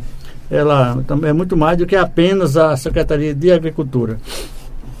E a gente buscou parceria, e aí tem a ver com a, com a pergunta que esse cidadão fez a gente buscou parceria com o Sebrae, com o Senar, com o, Sesco, com o Sistema S, né, com o Sescop, aí com a Universidade Federal da Paraíba, é, com a Embrapa, Mandiocultura, né, que está sediada na Bahia, Cruz das Almas, é, com o governo do estado, com a, a na época era Ematé, agora em Paé, a gente buscou um pool de, de instituições de parceria para é, desenvolver, a gente montou um, pro, um projeto chamado Propriedade Produtiva, que depois a gente transformou no programa e hoje a gente tem dois projetos. A gente tem um melhoramento genético de ruminantes, é o pioneiro na Paraíba, em município, é isso, um projeto que nós implantamos lá em 2018. Esse projeto ele faz o que exatamente? É, o projeto de melhoramento genético sanitário de ruminantes, a gente trabalha com o melhoramento genético de bovinos, com inseminação artificial, e o melhoramento genético de caprinos e ovinos a partir da aquisição de fêmeas e reprodutores de alta performance. É, e o, a, no caso, a vaca, né, inseminação artificial. Inclusive, eu participei é, de, um, de um termo de cooperação que nós fizemos com a instituição a nível nacional, né, com a, é, deixa eu ver como é não FEM, Federação Nacional da Agricultura Familiar, é, Conafé, Confederação. E está implantando agora. No Brasil, a gente já está lá desde 2018. O governo do Estado implantou um programa similar já agora em 2021. E a gente vem trabalhando isso. E o outro foi o arranjo produtivo da mandioca, que tem a ver com a pergunta que o cidadão fez ali. Volta aí a pergunta de Qual Carlos. é a parceria, né? O que é que você tem feito com o Senar? Mandar um abraço aí se você estiver escutando, para a equipe é, lá do Senar e desde o, de parceria com o Senar, com o Senar FAEPA, é, que é um sistema, né? É, no início a gente fez curso de, de máquinas, né, treinando as pessoas como cortar terra, usar o trator, uma máquina uhum. agrícola. Mas depois, com a implantação do, do arranjo produtivo da mandiocultura, que é um projeto que tem uma dimensão extraordinária, é, e é desse que eu pretendo tratar dele aqui com você e com os ouvintes, com ouvintes não, com os internautas, né? Que são ouvintes também. São né? ouvintes também, vai, vai, vai, vai ficar disponível no podcast, só é. o áudio. Ah, é só o, o áudio. da né? entrevista vai, vai para as plataformas digitais de áudio. Ah, certo. Então, o, a gente conseguiu colocar no município de Mari é, uma, uma metodologia chamada ATG Assistência Técnica Gerencial. É a primeira da Paraíba, foi implantada em Mari que é a assistência técnica gerencial para a mandiocultura. Ela, essa, é ela, o Senar já, o Senar já tinha essa metodologia para outras culturas, mas para mandioca o primeiro foi implantado em Mari, hoje já está em Mari, Pilar, ele foi lá né, e visitou aquela, aquela Vai acontecer o evento ainda. Um né? evento, acho que é agora no finalzinho de maio, acho que é dia 30, se eu não me engano. Uhum. É, aí tem Santa Rita, é Pilar, Santa Rita, Lucena. Bahia. Não, Bahia não. Lucena, Rio Tinto, Mamanguape, Jacaraú e Areia. São esses municípios que tem a. Areia não tem até jeito, mas tem o arranjo produtivo. E aí essa parceria com o Senai, ela é assim, extraordinária.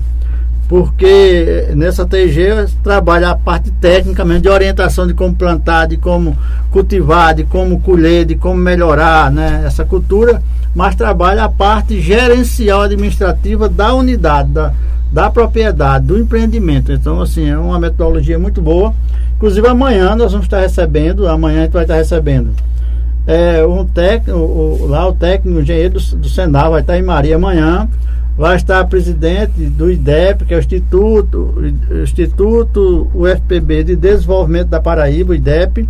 Vai estar lá a professora Fátima, que é a presidente, vai estar a professora Gorete, vai estar a professora Ingrid, que é do setor de gastronomia, E vai estar o Senar e vai estar quem mais? Eu tenho uma relação. Eu sei que amanhã vai estar uma deputada também, que é a presidente, não está assim como deputada, né, mas ela vai estar como presidente é, da, acho que da, da Câmara Técnica, da Comissão de Agropecuária do Estado da Paraíba, a deputada Poliana Dutra. E outras pessoas vão estar amanhã para fazer visita nessas áreas, acompanhar para ver o desenvolvimento desse trabalho. É, o assim, é presente lá, essa metodologia a 3G ela é permanente, não é um curso, não é um treinamento. Ela está lá por dois anos. Aí Sérgio já disse que vai prorrogar, né, o presidente Sérgio, porque é um trabalho muito bom, se não com os mesmos agricultores, mas com outra equipe, mas a, a, tendência é que a gente mantenha essa parceria com o Senar. E também fizemos outros cursos lá na área mesmo de, de, de, de cuidar dos animais tal. É uma, a parceria com o Senar é uma parceria muito boa. E a gente não tem investido assim em cursos mais curtos, porque a gente entende que é mais processual. A gente sempre trabalha essa metodologia de um trabalho mais perene, mais a, a longo prazo, porque os resultados são mais importantes. Mesmo sabendo que tem cursos aí é, de, de, de 24 horas, de, de 40 horas, que são importantes, mas a gente tem trabalhado mais essa dinâmica da perenidade.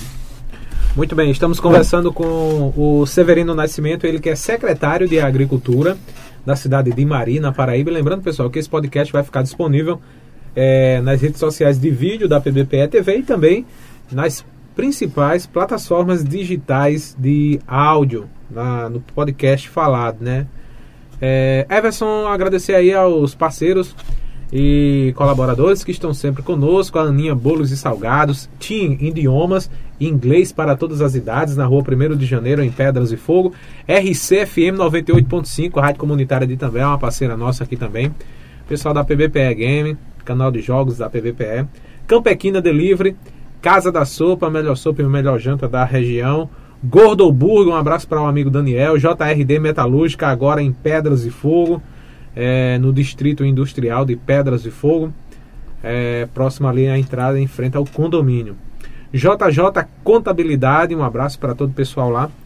E o nosso amigo Everton, nosso desenhista, desenhista, artista, caricato, faz mangá, que é aquela, aqueles desenhos do Japão. Ele está fazendo aí um desenho seu aqui ao vivo agora. Ele está desenhando. Esse menino aí tem muito talento. É, tem alguma pergunta aí, Everson? nosso artista, nosso artista aqui do bairro da Salgadeira, de também na zona da Mata Norte de Pernambuco, né, Bruno? É o Carlos Alberto. Existe canteiro de hidroponia em Mari? Tá o pessoal perguntando aí. Tem mais uma pergunta aí, Everson? Tá chegando aí mais alguma pergunta. Marcos Paulo, cheguei agora. Marcão de Sumé, PB. Cadê meu abraço? Marcão de Sumé, PB. Marcão, um dos caras mais populares de Sumé. Um abraço, Marcão. É o Marcos Paulo. Sumé Paraíba, o pessoal tá ligado lá com a gente. Isso, Cariri. O... Sumé, aquela área toda ali. É, você tem essa questão aí da hidroponia, mas é, antes de falar da hidroponia, você. Deixa essa pergunta aí, Everson. É, você tinha comentado comigo que queria vir após o dia 5, tinha, que estava concorrendo a uma premiação e queria trazer o resultado. Qual é essa. Pode é. falar dessa, dessa Pode. premiação? Dessa... É, a gente, na, eu acho que no Brasil inteiro, acredito que tem, cada estado na sua premiação, o SEBRAE promove a cada quatro anos o prêmio empreendedor, prefeito empreendedor. É, e nós estamos concorrendo em duas categorias, com o projeto de melhoramento genético de ruminantes e com o arranjo produtivo da mandioca. E essa premiação, é claro que é um segredo, né? Só vai saber no, na, na quinta-feira à tarde. Três horas está sendo. Mas, a, mas, já não é segredo, tá sabendo agora o pessoal ou não? Não, não. Isso o pessoal é, já estava sabendo tá que tá Não, todos os prefeitos do estado. Ah, do, da Paraíba. Tá, a gente está inscrito faz tempo, né? Ah, entendi. Aí a gente passou na todas as fases, chegamos à fase final, que é, essa, que é a surpresa, né? Passou na peneira toda. Ah, pra... A gente já passou em todas as peneiras, porque tá assim. Tá concorrendo no final agora. Você né? faz um projeto, você faz um projeto, né, apresentando né, aquilo que você desenvolve, o Sebrae analisa fisicamente, né? Um, um papel frio, né? Você mandou para lá um documento lá com. E ele vai lá no. Com as 10 páginas. Essa é a primeira fase. Achou interessante isso aí, aí ele vai para lá para você loco, provar. É, aí, aí teve uma reunião na parte da manhã para a dinâmica. Aí eu sentei com o consultor e eu fui falar, é, eu diria que é, teoricamente o que é o projeto de melhoramento genético sanitário de ruminante. É assim, assado tal, tem os vídeos, tudinho. Aí, pronto, isso é a parte, né? Ah, ok, aí quando é a tarde, ou podia ser no outro dia, ele vai lá visitar os beneficiários para saber se o que a gente colocou no papel, se aquilo que eu né, e o, os colegas lá disseram é verdade, ele vai lá e averigua. Ele vai lá averiguar. Nós passamos todas essas fases e agora é, o desfecho mesmo, né? E aí são acho que cerca de 20 instituições que compõem essa premiação. Aí no, na quinta-feira vai sair o resultado. Eu estou esperando que dos outros prêmios, tem oito, são oito premiações, outra modalidade, a gente agarre pelo menos uma, né, rapaz? Então vai concorrer com o estado inteiro, né? É. Se ganhar, vai ganhar para grandes, é. grandes prefeitos, né? É, Pessoa, não, Campina não é Grande, concorre, Souza, Souza Cajazeiras. Cajazeira, Pato, Santa Rita, né? Mamanguá, essas cidades aí. Com grandes cidades, é. É, aí você aí, mas a gente... Então, tô... nesse caso, o Marinho tá, tá bem acima do nível da agricultura, né? Ele tá bem a, adiante, né? Na verdade, avançado, né? O nível, eu posso dizer que é, nível avançado, é modesto, né? A modesta parte, mas nós somos uma referência no Estado e até fora dele. Na né? agricultura. É, no desenvolvimento da economia rural, eu diria, nesse sentido. Uhum. Porque é, quando nós começamos, e aí entra diretamente, mas a questão da hidroponia, eu vou logo responder para o rapaz. Pode, é, a gente Alberto. não trabalha, Carlos Alberto, com hidroponia. O que a gente tem lá, e é uma parceria com o governo do estado, com a Empaé, são duas hortas, né, as chamadas hortas orgânicas, que elas ah, funcionam é bacana, inclusive é com energia solar. O governo bacana. forneceu né, um kit. Caso governo estadual ou federal? É, não, o governo estadual. estadual ele forneceu, né, através da Empaé, talvez, acho que ele tem um convênio lá com o governo federal, mas um, um convênio, na verdade, é com, o, com o governo do estado, através da Empaé, ele implantou duas, uni, duas unidades de horta e o município dá aquele apoio, assistência técnica tal, o governo do estado entra com os equipamentos e o agricultor ele entra com a mão de obra familiar e tem duas hortas que são é, a base de energia solar ela a, a pessoa recebe uma, uma placa, né? É instalada lá uma placa, e aí, aí tem o, o inver, que inverte, faz a inversão, né? Inversor de energia, e tem um, uma caixa d'água grande, não sei quantos mil litros, é, e tem o, a, a, irrigação por gotejamento naquela horta, né? Uhum. E aí você não gasta energia, né? energia solar. Na hora que eu, eu achei interessante, porque o cara estava fazendo lá a instalação, estava acompanhando, na hora que a placa estava ligada, né? A placa, acho que era um metro por alguma coisa. Aí o cara emendou um fio aqui, rapaz, assim que ele fez assim no fio, e nem estava dando choque, ele fez assim, parece que, que é 32 volts, 36 volts, alguma coisa desse tipo, porque ela inverte, né? Aí o, o a bomba começou a funcionar, cara. É um negócio meu, me interessa na energia solar, é legal. A gente tem essas duas hortas lá. Maria hoje tem um. Que essa é uma dessas pessoas começou um plantio de pitaia, que também é irrigado. E hoje eu, na verdade, quando tem né, o período aí que ela está frutificando, a gente compra pitaia toda semana já lá dessa comunidade, num assentamento lá, Tiradentes, que é uma fruta assim, hoje muito bem conceituada e um preço né, que é relativamente alto, é um plantio extraordinário. Eu conversava com o, o responsável da Empaé no município, o professor Delgado, e ele dizia, Ramos, eu tô assim, tem que ir lá falar com o rapaz, porque a ideia não é vender mais a fruta, é só vender muda. Porque a demanda por mudas é uma coisa impressionante. De pitaia é uma coisa que está caindo no gosto popular. Pitaia é uma, como? É, é uma, uma cactácea, né? É uma espécie de cacto, uma espécie uhum. um, pé, um pé de cardeiro. Ah, entendeu. Né? E ela põe uma fruta, né? Ela tem vermelha, tem que a polpa é vermelha, vermelha, um negócio bem forte. Saborosa, gostosa como é? Hum, tem mas, gosto de água.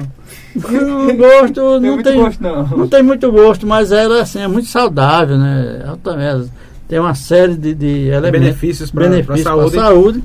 Tem uma que a polpa é branca e tem uma que a polpa é amarela. Uhum.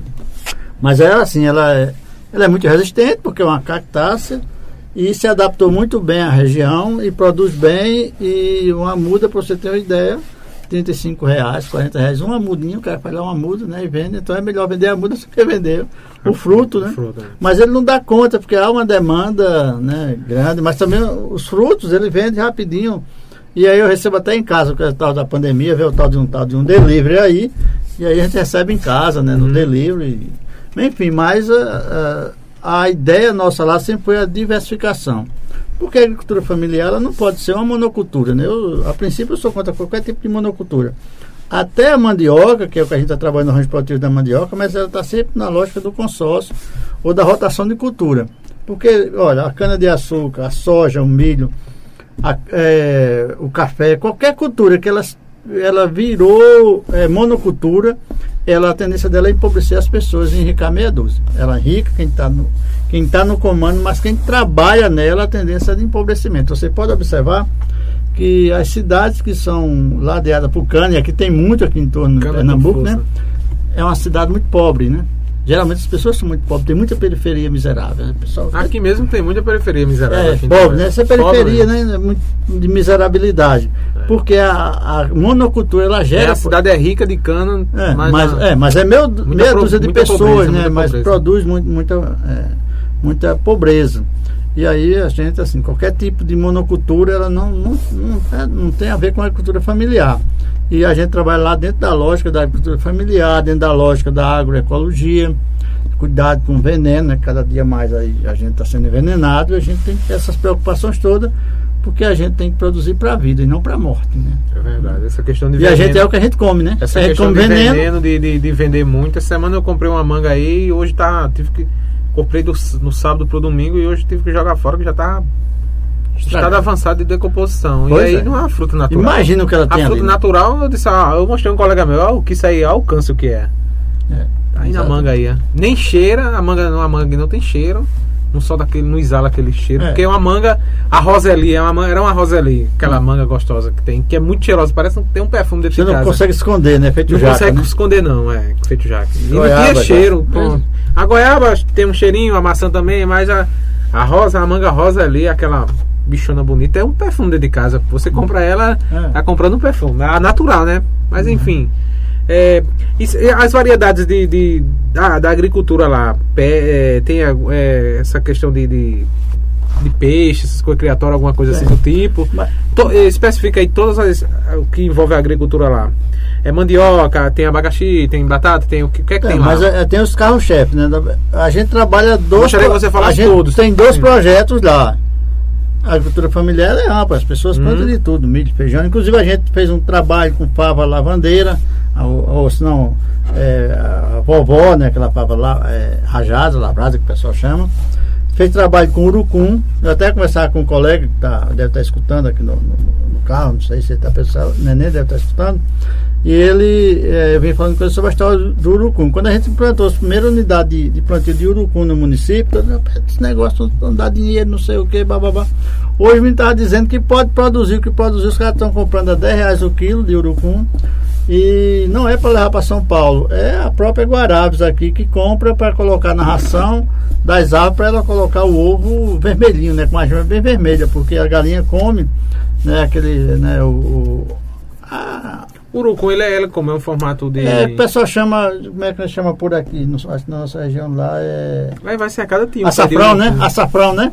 Aí vai ser, é acho que tinha um pé de urucum. É urucum. Então a- aquela bixina, né? Que é aquela substância vermelha. Ela é parecida com uma fruta. É, ela é, Como saputi. ela tem um cachinho assim, né? Como o cara, ela tem as Ela não- cachopas, né? Cachorro. Ah, tem umas cachopas assim, põe um cacho que tem as cachopinhas que tem lá 20, 30, 40 cachopinha ali tem uma cimento e nessa cimento ela tem uma coloração bem avermelhada Uhum. e inclusive a, bixi, a bixina, né?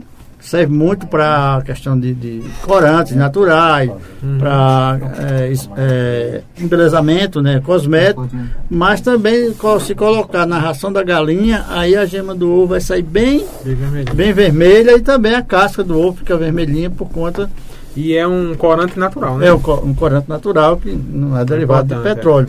E hoje, então, é uma cultura importante. A gente tentou trabalhar todos o, o- toda a agricultura 100%, familiar. a- Agora, fazer toda a agricultura 100%. é, exato. Agora, o a maior, Falta muito para chegar a 100%?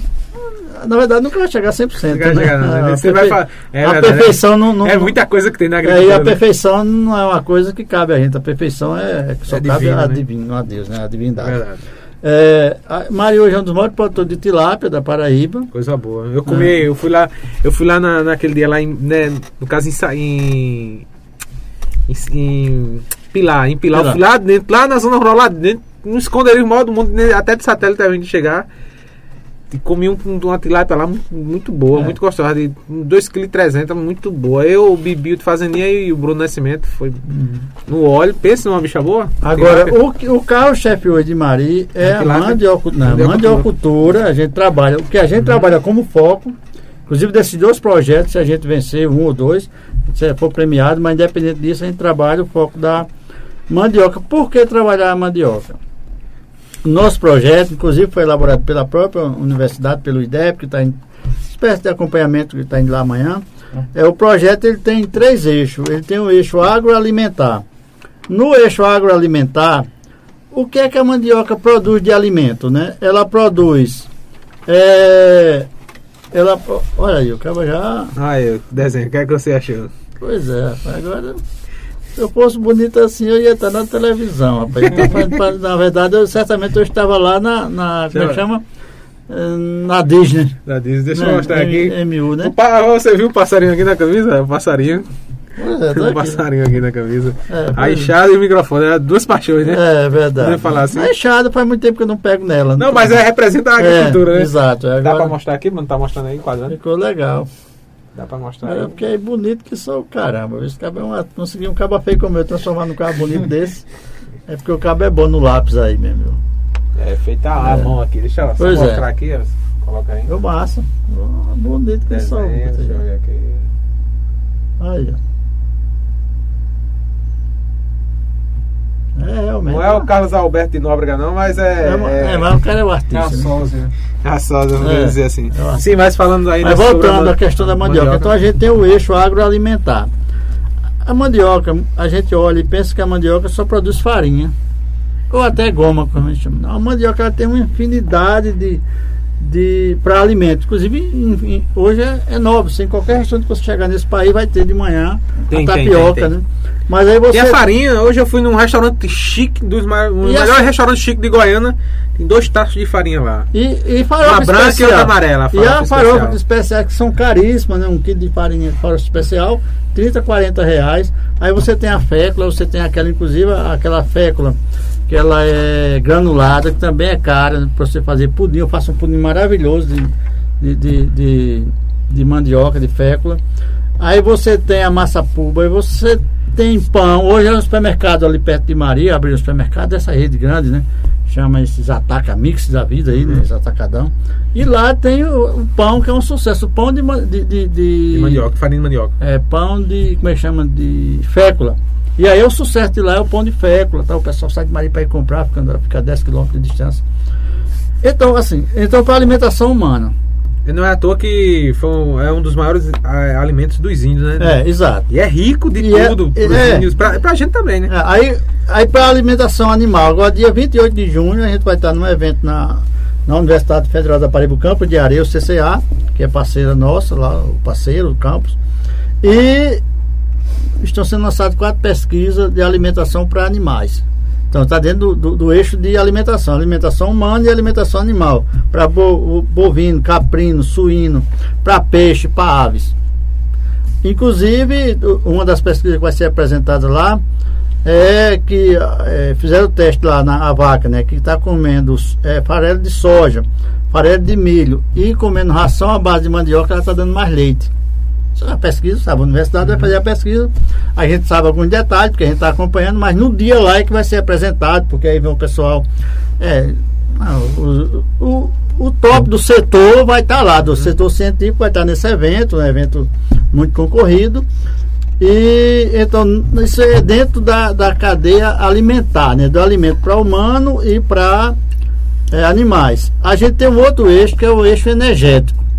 Da cerveja você faz cachaça, você faz cerveja. Da mandioca. Né? Você, da, da, da, mandioca, desculpe. Da, da mandioca você faz cerveja, você faz cachaça, você faz o álcool. Inclusive o álcool para uso em automóvel ele é melhor do melhor que, o, álcool, que o álcool de cana. É, né?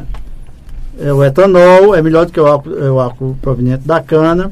Aí você faz o vinagre, aí você faz cosmético, aí você faz tinta, serve né? para lubrificante de máquinas. Então tem uma infinidade de, também de uso, eu costumo chamar os usos da mandioca para no eixo energético. Então a, mandioca ela é mais rica do que a cana-de-açúcar em si? É muito mais. É incrível. E as pessoas, a gente, eu estou dizendo. E o pessoal não valoriza Porque a universidade, muito, inclusive a professora Gorete está ainda amanhã lá do. Ela tem se aprofundado nesse estudo, não só no Brasil, mas tem estudado principalmente muito o estudo da África onde é muito usada a mandioca, né? E assim, a variedade de coisas que você pode produzir da mandioca é impressionante. E a gente tem um eixo tecnológico. É os três eixos, é um tripé, né? A gente tem a, a parte agroalimentar, a parte energética e a parte tecnológica. Até hoje a gente continua cultivando a mandioca, e esse é o desafio nosso, como os índios cultivavam, muito parecido. Plantou, cuidou, mas a variedade é a mesma, cultivar é a mesma. Para você ter uma ideia, é, a, e a gente pode pesquisar no, no IBGE, a média de produtividade no, na Paraíba e na região é de 9,6 hectares por tonelada. Isso é baixíssimo. Nós começamos esse trabalho, é, adquirimos, hoje a gente tem nove materiais da Embrapa, Embrapa da Bahia, Cuiazama Bahia, que é a Embrapa Mandiocultura e Fruticultura.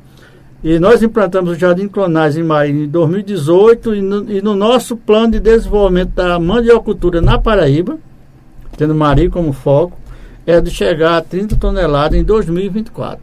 Isso é a meta de quatro anos, né? 2023 2024. Com essas variedades, com essas cultivares, com os tratos feitos, inclusive dessa parceria com o Senar, com essa metodologia chamada TIG, com análise de solo, com correção de solo, com todo o trabalho feito, é, você pode entrar no, na página da secretaria, é maridesenvolvimento.com, está lá na página, tem, a gente tem o YouTube também, entra nas redes sociais todas. É, há cerca de um mês foi arrancado, né, como um teste, aí é teste, né? O cara pega uma parte, a mandioca está plantada, você arranca um pé aqui, aí passa uns 10 pés, arranca um outro e vai arrancando no meio do plantio, que é para, acho que você viu um pouco lá como é que eu estava explicando, uhum. né? Que é para saber a média. Esse plantio de mandioca de uma das cultivares chamada Quiriris, estava é, com nove meses. Quando o cara arrancou, aí é, a média entre, foi pesado, né, dos pés, era entre 4 e 5 quilos por pé. Um, um hectare você planta 13 mil pés. Se você pega e multiplica 13 por, por 4, vou pegar a base de baixo, né? A base é embaixo, claro, obviamente, aqui um pleonasmo que eu fiz agora, mas a, você pega a base, né? Os 4 quilos, não 4,5, que seria a média, você vai para 52 mil quilos por hectare nove meses. Só que mandioca não é comum você arrancar mandioca com nove meses. É comum você arrancar mandioca com 12 meses, com 15 meses. Então o foco é ser essa, essa, essa maniva, né? Como é que se fala? É com mutação né, para nove meses, para dar em nove é, meses. É, agora, então, isso foi um teste de nove meses. Deu certo? Quando, deu, deu, certo. deu 52 toneladas por hectare. Caramba. E a gente só que continuou plantada lá e cuidando dela, né? E a partir de agora o trato praticamente nenhum mais. Quando completar 12 meses, o rapaz vai lá, vai arrancar. Vai ver se novo, aumentou. Vai lá, vai aumentar. Segundo uhum. os estudiosos aí, um grande estudioso do aumenta Pará, da consultoria, mais? ela aumenta, parece que se eu não me engano, ela aumenta duas toneladas a cada mês. É uma Puxa, tonelada de nove meses. É, depois de nove então, meses. Até os 15. Arrancar, não? Até os 15 meses ela cresce, até os 15 meses.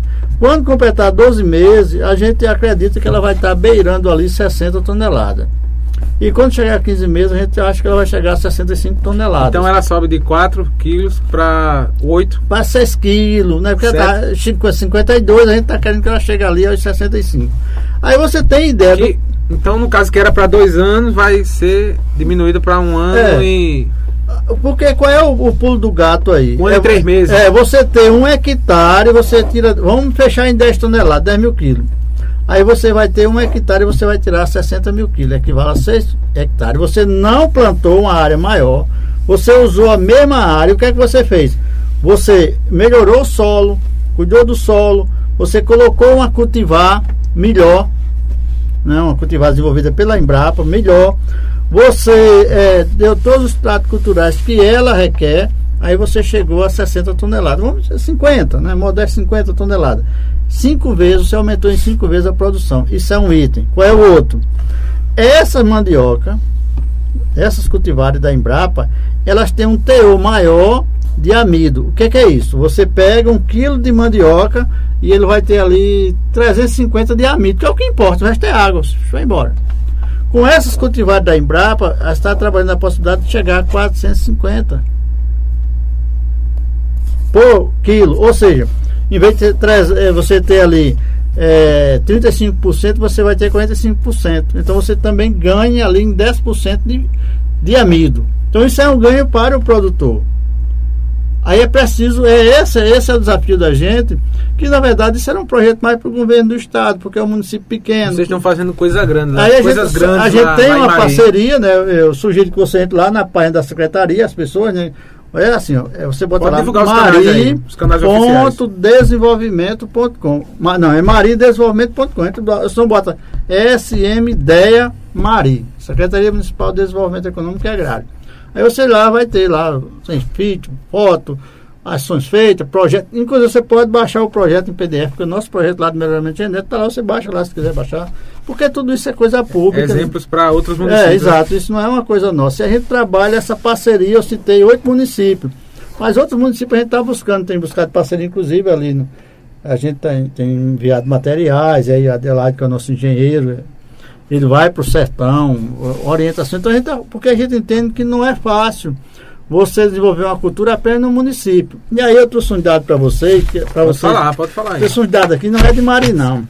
O, qual- é o nosso, a nossa, no bom sentido da palavra, ob- am- ambição? Ambição, né? É Porque você É, a um soja. grandioso. A soja, que é, uma, né, hoje é o É da- ouro do, do Brasil. é, da- assim. é, pronto. A soja eu peguei aqui é, só em 20 anos, cenário de 20 anos. A soja, na produção de soja no ano de 2000, era de 31 mil toneladas. 31 mil toneladas no Brasil. Se eu pegasse isso há 50 anos, ele ia ser de 5 toneladas, de, de, sei lá, de, de 5, 6 mil toneladas. E é, isso é um produto né, que tem 5 mil anos né, em outras regiões aí do mundo. Mas o Brasil chegou há pouco tempo. A produção de soja em 2005 já pulou para 51 mil toneladas por ano. Em 2010, 68 milhões. Em 2015, 97 milhões. Olha, você vê, 2020 para 2015 pulou de 31 mil toneladas né, para 97 mil, não, milhões de toneladas. E a produção de soja em 2020, né, que eu peguei esse universo de 20 anos, é de- foi de 121 milhões de toneladas, que é geralmente para exportação. Aí faz o óleo, faz a, a, aquela. Como é que a gente chama? Mas ainda não chega junto da mandioca em Mas você questão vê. de aproveitamento. E não é um produto nosso, genuinamente nosso. Mas por que, é que a soja deu esse pulo em 20 anos de 31 milhões de toneladas para 121 milhões de toneladas? Esse ano já vai deve chegar a 150 milhões, 140. Cultura de rico. E mandioca é Você tem de ideia de quanto foi investido aqui de tecnologia para que no mesmo hectare você, né? Extrair o máximo de cada Exatamente. hectare. Exatamente, essa é a lógica. Então eu, tô- eu trouxe isso aqui porque é No isso, que caso a da gente, mandioca, quer extrair o é máximo isso também. que a gente quer fazer da mandioca. Agora a soja faz, faz diesel também. Faz, o Não, faz biodiesel. Não, faz, bio, Faz é, biodiesel. é biodiesel. Faz É, faz óleo, faz Óleo. a- aquela. Como é que você compra? Aquele extrato de soja e faz leite de soja, né? Porque não faz leite de soja também, né? Pra quem tem- Faz, faz uma, quantas coisas mais ou menos? Faz umas 10? Não, a soja, faz, a soja ela tem muitas utili- utilidades. Ela só não mas, tem. mas não, Não, chega. não chega a metade da mandioca. da mandioca. Mas é uma cultura de rico. A mesma coisa é a cana-de-açúcar. Uma tonelada de cana-de-açúcar, ela gera em torno de 180 litros de etanol. Uma tonelada de mandioca, 220 litros de etanol e um etanol melhorado.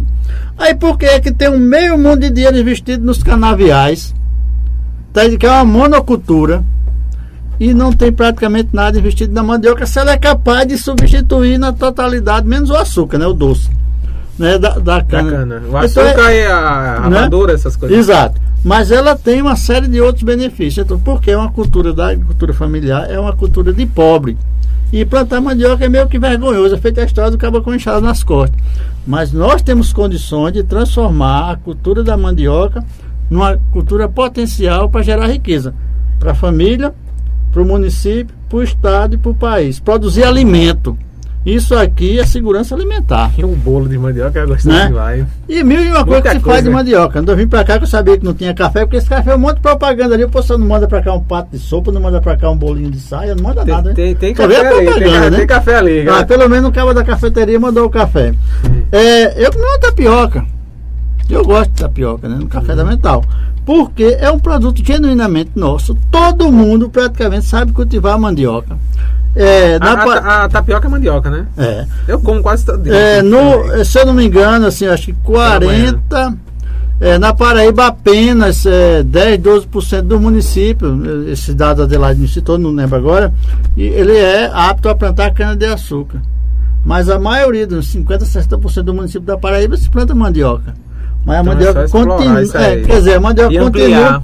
É o primo pobre, né? Quer dizer, é o primo mais que pobre, é o primo lascado da agricultura, mesmo sabendo que ela Então- tem esse potencial então, com esse- extraordinário. Com esse projeto grandioso que vocês têm, você pode ampliar isso aí, porque se tem essa é quantidade de município, É, pode é- chegar aí junto da soja. Ah, cer- não, mas a partindo ideia é da. Paraíba, partindo da Pa- Paraíba. Exatamente, a gente sim é para ser pioneiro mesmo. Essa é a ideia, porque a gente entende que por que é que o cara, o cara traz um caminhão de farelo de soja do Paraná para vender aqui, cara? É um, um saco de farelo de soja, sei lá quanto é que tá, o de milho é um negócio caro. Caríssimo. E aí, por isso que a galinha está muito cara, por isso que o ovo está muito caro. E se, toda essa ação pode ser feita aqui, gerando emprego aqui, gerando renda aqui. É, quer dizer, melhorando a vida da gente Mas aqui. tem uma, uma pergunta é, importante aí sobre a, a so- sobre a mandioca, né? Questão da mandioca. A Ambev, ela quer abrir uma, uma fábrica de cerveja na Paraíba feita de mandioca. Como é que tá essa questão? Você- Ela quis, ela quis abrir ou Não, a gente está articulando isso, com, inclusive o governo do Com a estado. Ambev? A gente teve uma reunião com o governador, ele ficou super interessado, porque inclusive eu não sei se eu era para ter pedido para vocês comprar uma caixinha aqui, né? Da nossa, né? Da nossa, da nossa. Cerveja nossa. Então, Que não pode vender Pode vender na Paraíba, Paraíba, né? não pode. Que é nossa, né? A cerveja da, É, da Ambev. e ela é de quê? Pernambuco. Tem a bandeirinha de Pernambuco. É feita de quê? De mandioca. De mandioca. Era para ter pedido mais cedo, porque É, essa hora... tu pediu, eu tinha ali, eu tenho acesso aqui aos depósitos aqui. Ah, rapaz, essa hora não dá mais para comprar, não. Eu queria levar uma caixinha para casa de cerveja de mandioca. E, é, no Ceará, no, no Maranhão tem a. Mas a- tem, quando sair daqui tu pega ali, Tem né? como? Tem, tem. Tu me orienta o que eu tem. vou comprar. É, uma, no Maranhão tem a Magnífica.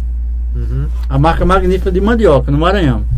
No Ceará tem a Legítima de mandioca. Cerveja de mandioca. E, na Para... e no Pernambuco tem a nossa. Que não é a nossa, é a sua. É a minha. É a minha nossa, né? Minha e de Everson. É de vocês aí. Ele ali é da Paraíba, ele é paraibano. É, também. né? Que é, uma, que é uma cerveja muito boa. Eu já tomei, não tomei a nossa, eu tomei a Magnífica, eu ganhei uma caixinha. É excelente, cerveja suave e tal. Rapaz, não pode vender lá, né? Não pode vender do outro estado, né? porque é da agricultura familiar e o preço dela é muito inferior ao preço das outras, né? Sim. 70% das cervejas no estado que eu citei, ela é a base de mandioca. Você tem ideia? Então, no caso, a Ambev pretende abrir na Paraíba, mas não tem a. Aí está se trabalhando essa discussão, o governo do estado. Não tem a É, matéria-prima. mas veja bem, Marina é um grande produtor de mandioca. Em 2018, o no- o colega Adelaide, engenheiro, está estudando o programa, é, ele está, ele foi participar de uma feira internacional de mandioca lá no Paraná. E lá ele contactou com uma série de empresários. Um empresário queria vir para Maria. Vou para Maria, olha, porque a gente está produzindo aqui, mandando para lá. Então, se lá tem. Eu bom. vou pra lá e ampliar lá e Aí, investir lá. E aí, daí investi numa empresa, aí sei lá quantos milhões de reais. Aí ele foi em janeiro de 2020, 2019, Pra eu acho que foi. Aí pronto, eu tô indo pra aí e tal. Agora, eu queria, a primeira coisa que eu queria saber de vocês: o CESPO tem como garantir todos os dias 50 toneladas de mandioca? Não. Claro que não. A gente planta mandioca de Queria sequeiro, investir não tem bilhões aí, Mar- não tem nada. E a gente descobriu que a gente não tinha nada. A gente fez um evento lá na minha cidade, o Seminário de Mandiocultura, e o presidente da Associação do Supermercado da Paraíba esteve presente. Se eu quero comprar toda a macaxeira, eu quero comprar de vocês da agricultura familiar. Vocês garantem X toneladas todo dia. Não, garante. Não aí, tinha. Não tem planejamento, não tem é, pere- é, plan- perene- não é perene, não tem perenidade, é, não tem é, quantidade. A gente descobriu que a gente era muito fraco, né? A gente deu a discussão para importar e para exportar para os Estados Unidos, ou toda a discussão lá, empresário interessado, mas eles queriam comprar 300 toneladas de macaxeira é, por mês. Não existe isso, né? Quer dizer, uma, uma- um produto tão importante, tão nobre, mas ele é tratado assim, a, a Maria tem terra, né? Tem pra plantar com força, né? Tem, mas aí o que, que acontece? Você tem um problema cultural muito grande. Você acha que a gente trabalha com muita gente? A gente trabalha com desse tanto de agricultor. É complicado. Porque para entrar nesse projeto, só entra se cumprir as normas. A gente lá, eu tenho essa vantagem, né? Que o prefeito não me cobra quantidade. É A qualidade. quali- é por no- a, a qualidade é por nossa conta. Então, a gente trabalha com um grupo Não é pequeno. tá concorrendo, concorrendo gestão. Exatamente, né? Se Gestão quiser, vai ganhar né? os dois prêmios logo. É, logo ganha logo. com 2 é 25% de toda a premiação da parede, isso é praticamente impossível. Mas qual é a ideia da gente, né? É mostrar para os outros através de um exemplo concreto. O cabo aí vai ter um dia de campo agora, vai fazer um dia de campo lá 20, 17 de julho, se eu não me engano. Aí a gente vai levar um monte de gente, mesmo jeito que Pilar vai fazer, levar um monte de municípios, o Pilar está calculando 150 pessoas, para olhar, para ver se o cabo acredita, porque eu estou dizendo que o cabo vai olhar. Mari, vai quando, Mari, vai quando? Ma- Tá, muita gente. É, de Maria, acho que vem, deve vir umas 10 pessoas lá de Maria para esse de Pilar. Sim, mas, mas Mari vai promover um evento grande. Vai. Mari vai. Mari Vai ser tem- quando? É dia, se eu não me engano, é 18, 19 de julho. Julho, ah, tá longe aí. Julho é. Porque 28 de julho é na Universidade Federal o evento grande. Apresentar as pesquisas lá. E aí em julho, 19 de julho, se eu não me engano, acho que é isso. Aí a universidade vai vir para Mari para fazer vista de campo para mostrar, para provar. Olha, A pesquisa que a gente fez foi daqui, o resultado é esse. Ver, acho que na verdade é ver para crer, né? Aquela história lá que Jesus, né, foi a mão dele, disse, olha, sou eu mesmo, fura, olha aqui o buraco aqui, o cara Acho que não é não, porque o caminho não acreditava. Foi lá comer o peixe, o caminho ficou sem acreditar. Então a gente precisa provar, porque as pessoas não acreditam na, né, nessa cultura. Não acreditam, porque historicamente as pessoas passaram necessidade plantando mandioca. E o que é que acontece em Mari? Você planta em Mari, 90%, 95% de tudo que a gente planta em Mari vai, vem aqui para o estado de Pernambuco, para feira Feira Nova, Feira Nova, acho que é Feira, num lugar que produz que tenha processamento. Então, Mari só fornece a raiz. Mas vem para cá o imposto, o emprego, fica tudo aqui em Pernambuco. Acho que é Fe- Feira Nova. Mas que lugar tem aqui que eu esqueci agora? Acho que é, É fábrica de farinha, é? É, que é aqui fa- farinha, farinha, fécula, é, massa pulba, tudo isso de mandioca. Mari não tem como processar. E O estado não tem. E Pernambuco pra, pra Ambev, quem, quem tá pro- produzindo? Qual é a cidade? Ma, É, Me- mãe, aqui, tem fecu- mãe. aqui tem fecularia. A Ambev, ela tá, inclusive aqui em Pernambuco, ela tá usando as áreas de cana, substituindo por plantio de mandioca. E ela, ela mesma tá plantando a Ambev? Não, ela, ela apoia os agricultores familiares a Uhum. plantar e ela é, antecipa recursos. e- Ah, entendi, investe. Investe investe, lá na, na, na, do plantar e tal, é. Ah, eu já vi, eu já vi também, eu já, ah, na questão da macaxeira mesmo. Eu já vi empresário chegar aqui na, na, em Vai Cercada, aqui próximo a nessa área rural de Pedras e Fogo, e comprar antes do cara plan- É, plantar. é os chamados atravessadores, né? Ele, ele, ele investe, é, ele compra. É. Ah, compro aqui na terra agora, antes de tu plantar, eu já, já tô comprando. É, na plantação toda. Mas aí o cabra consciente para dar na goela do coitado do agricultor. Não, mas assim, eu É. sei, mas aí o cara já adianta o dinheiro É, e o cara vai implantar, vai. Porque isso, Vai na verdade, ali. diz que o, o, o atravessador é o mal necessário, né? Hum. Agora a Ambev, né? Aí, uma empresa, né? Empresa uma, de renome, né? uma- é, multinacional. Nacional. É, acho que é multinacional, né? A Ambev ela é brasileira, mas ela é no mundo todo, Uhum. enfim, ela é uma das maiores empresas de bebida do mundo, é de bebida do mundo, a Ambev. Ela usa um preço assim, eu diria que justo, né? Ela paga, eu estava vendo um vídeo lá do Maranhão, ela pagava naquela época que estava 20 centavos, ela estava pagando 60 centavos lá, antecipava parte da receita para a pessoa e tal. Então ela fazia capacitação, parceria do governo do estado. Girava o dinheiro, botava pra É, girar. Exatamente, ela garantia, porque o, o risco é você plantar e você não ter quem vender. Aí quando você não tem quem vender, o atravessador foi lá e disse, rapaz, ou tu arranca ou tu perde esse negócio aí, não dá para guardar, isso aí não dá para botar na geladeira, não tem como. Então eu, eu compro de qualquer preço. Então a gente está trabalhando, eu diria que a gente tem, o nosso projeto é trabalhar o sistema produtivo da mandioca. Melhorar a produtividade, melhorar a qualidade das nossas cultivares, para diminuir a doença, a incidência de doença, de pragas na mandioca. Ela é mais resistente às intempéries né, naturais. Ela tem a maior quantidade de, de massa, né, de, de, de amido, para ela gerar riqueza. Agora, se a gente fizer tudo isso e não trabalhar o, uso dela, transformar ela em, em massa pulva, transformar ela em farinhas especiais, transformar ela em, em, é, em fécula granulada, se não transformar ela em cerveja, em cachaça, em, em cosmético.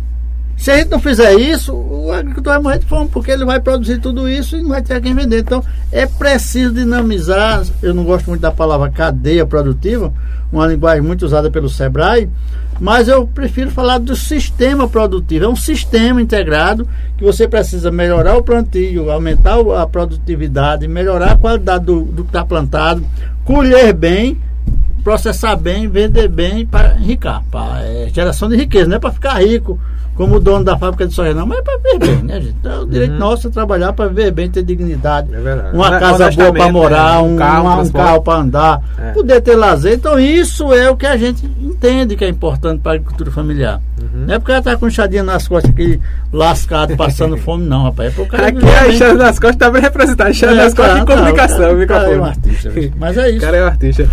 Bom, pessoal, estamos conversando com o Severino Nascimento, ele que é secretário de Agricultura da cidade de Mari, na Paraíba, e falando sobre a agricultura, falando sobre a monocultura da mandioca, não é isso? A monocultura e, não, a cultura, a cultura da, mandioca. da, mandioca. A cultura da mandioca, pessoal. E tam, que é um projeto gigantesco que eles estão é, executando lá em Maria, exemplo para toda Maria a Paraíba. e região, né? Maria e região, é. Maria é só um ponto focal, mas aí toda uma região. Aqui em Pernambuco, você sabe qual é, qual é a cidade mãe assim que, que produz para a Ambev em longa escala? Não, não sei. Sabe não, né? Não sei. É, pessoal, mandar um alô aí para o pessoal dos parceiros, Everson. É, a Itafiber, provedor de internet. Mandar um abraço também para o DJ Tiago, meu xará. Arte em Festa, locações e decorações, festas em geral. A R Serralharia, Instituto Monteiro Lobato, loteamento Santa Emília, Lojão do Padeiro. Dele Charme Moda Íntima em Pedras e Fogo. JR Ferriaço, na rodovia PS 75. E Casa das Cinquentinhas, na rua Joaquim Nabuco, ali em frente à delegacia. Cinquentinha, a Chinerai e a Veloz. Colabore assinando nossa página e canal. Mande superchat, mande selos e presente nas lives. Acesse nosso portal www.pbpe.tv e siga também o nosso canal de cortes, arroba pbpe é, cortes. É, Severino Nascimento, para a gente encerrando aí esse bate-papo, o que é que você acha é, do cenário atual político da Paraíba e do Brasil? Como, como que você vê nessa, nessa questão hoje? Essa, tem uma polarização, é, na Paraíba, a nível nacional, na Paraíba está essa essa tuia de candidato aí também, querendo disputar o governo. Como, como você vê essa questão Olha, política? Primeiro. Você é... não é político, mas está na política. Ah, eu não sou parte, político partidário. partidário. Eu sou político no, no, na acepção da palavra, como cidadão. Uhum. Sou político, eu sou militante político, eu não sou político partidário. Tenho um partido de uhum. estar afiliado, de ser candidato, mas eu, como cidadão, eu sou um político sim, eu ser político. Participa, né? De... Ah, com certeza. Primeiro, não há polarização do Brasil. Né? Há no Brasil, um, eu diria assim, se a gente pegar, tem dois projetos no Brasil hoje.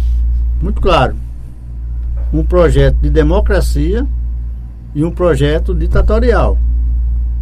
Um projeto que defende a participação social, e aí tem vários candidatos que representam isso aí. Que defende, que defende a democracia e não há democracia sem instituições fortes.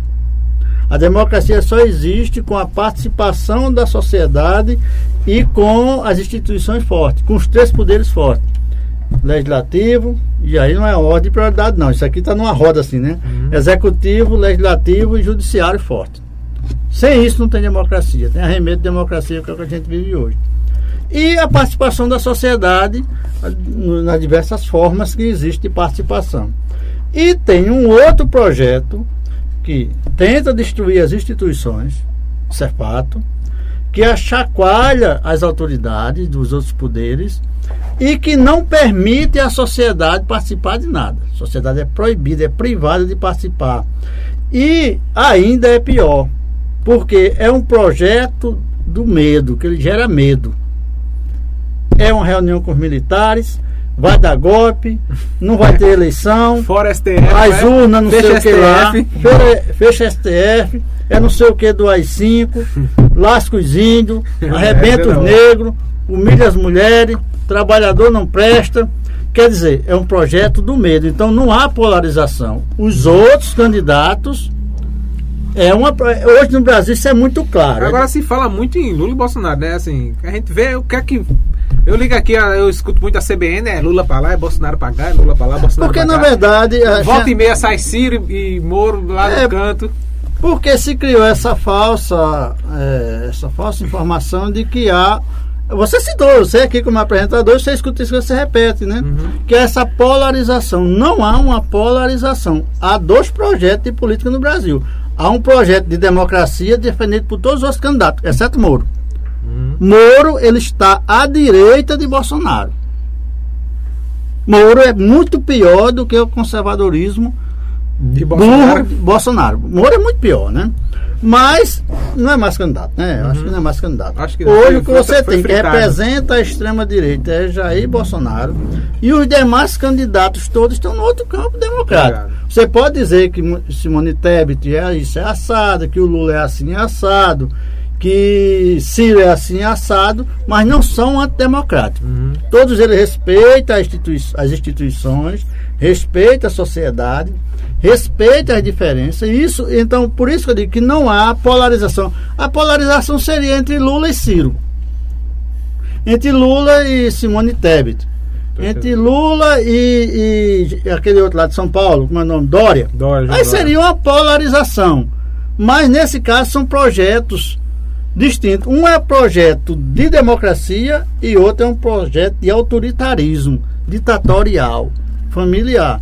Então, assim, o cenário político ele é preocupante, eu, né, como cidadão, tenho meus filhos, né, eu me preocupo no futuro, né, eu já estou queimando os últimos cartuchos da vida, mas a gente trabalha sempre na perspectiva dos descendentes, dos filhos, dos netos, etc, etc, de construir sempre um mundo melhor para os que nos sucedem. Né, os nossos pais não deixaram um mundo muito bom para mim, né? Porque aí a ditadura tal, enfim. E eu quero deixar um mundo democrático. Eu sou democrata por excelência. É, agora, então essa é a situação do meu país. Contra Bolsonaro, eu sou a favor de qualquer um. E não é porque é Bolsonaro esse nome, mas pelo que ele representa, pelo que ele defende, pelo que ele diz, pelo que ele faz. Ele criou uma sociedade do medo. O cara que é amigo de quem? Ele é amigo de grileiro, de madeireiros ilegais, de miliciano, de policiais irresponsáveis, porque a corporação, ela, a maioria é de pessoas de bem, a expressão de bem é de, mas de pessoas que prestam, e tem meia dúzia que não presta, ele valoriza esse tipo de pessoas que não prestam. Então, é- então essa é uma questão muito séria. No meu estado, eu não tenho o que dizer. Para mim lá está tudo bom. Tem o governador, nesse sentido, né? Faz muita diferença lá. senhor tem- acha, senhor acha que João é reeleito? Hoje, Será que é? Hoje ele seria reeleito, só que a eleição não é hoje. A eleição é em outubro. Hoje, né, o que é que a gente tem? A gente tem João, que eu estava vendo uma pesquisa hoje, que ele está com uns 223 municípios, ele tem 147 prefeitos apoiando ele. Isso Tem um peso, ele tem a máquina na mão. É, aí você tem Veneziano, né, o antigo cabeludo, que eu tive a oportunidade de entrevistar ele muitas vezes. Cabeludo. Era resenha, Cabeludo, né? Agora é esse cabeludo. É, o cabeludo. as forças, será que ele perdeu É, pois é, né? O cabeludo, é, com estrutura mínima. Você tem Pedro Cunha Lima, né? É, também com estrutura assim, em Campina Grande, ele divide nessa liderança com com o veneziano. E você Vai tem. meio, né? É, e você tem lá. Nilvan Ferreira, que representa o projeto de Bolsonaro. É um cara, né, ele é uma pessoa negra, mas racista. É uma pessoa de origem pobre, porém pensa que é rico. É um radialista, né? É, Enfim, né? Radialista não é rico, não. Conheço, não Nem tá- radialista, nem jornalista é Não, dono, ser rico é o dono da TV, Da né? TV, é. do jornal, né? O cara pensa. É. Aí o cara, né, quem tem o microfone na mão dele, é rico só por Doutor Roberto Cavalcante é rico. É rico, né? Dono de muitas Exato. coisas. é. Então, assim, na Paraíba, é assim, eu não vejo, não, não, é um projeto antagônico, Uhum. os projetos acho que estão todos democráticos lá. Se for Pedro Cunha Lima, né, um jovem, um cara fez mestrado, tem uma cabeça, acho que tem uma cabeça legal, aberta, fez mestrado lá, inclusive em Portugal. Se você, é, os, os né, vitais do rego lá, né, o, o cabeludo e tal, é o pessoal da política, tradição da política, mas também vai manter a democracia, não, não vai ter ruptura, né? E se Pedro é tradição por, por filiação, né? Assim, por ser É, filho de Cássio. É, de Castro, do- né, do- de, de, de Ronaldo, de tal. Ronaldo. Mas lá, não sei, é difícil de dizer, né, lá na Paraíba. A preço de hoje, João ganha porque tem a máquina na mão e a oposição está dividida. É um racha queira da- que não. É um racha da, da é, bexiga. é, exato. O né? racha é grande. Isso aconteceu na minha É cidade. igual aqui em Pernambuco, o racha é muito grande. É, na minha cidade. Na minha cidade. Candidato pra todo lado. Aí a, a oposição se dividiu em, se eu não me engano, em cinco candidatos. Aí o prefeito foi reeleito, né? Se É. tivesse juntado a oposição, o coro tinha sido Se pesado. tivesse unido tudinho, eu acho Poxa, que tinha é, perdido. tinha perdido. Tinha perdido, é fato. Aí fica aquele na cidade pequena, fica assim, ó, que povo besta, tudo dividido. Eu acho É, que é exato, é, mas é claro. Pega mais um candidato, eu então acho é que a é mesma bom. coisa. Então é claro que o governador quer que esse pessoal continue dividido. Ele pode ter chance de ganhar no primeiro turno. Eu falando hoje. Só que a eleição não é hoje. A, a- a eleição tem muito chamado imponderável. O imponderável. A facada de Bolsonaro Uhum. foi imponderável. Eu não acredito na facada dele, mas foi imponderável. Né? Aí o, o- E aí a, a, a, do, do imponderável é o que faz mudar uma eleição. Acontece um fato, faltando Acontece pouco um dia e tal, e aquilo é imponderável. O Bolsonaro não ir pro, pro, pro debate, não, inventar alguma coisa.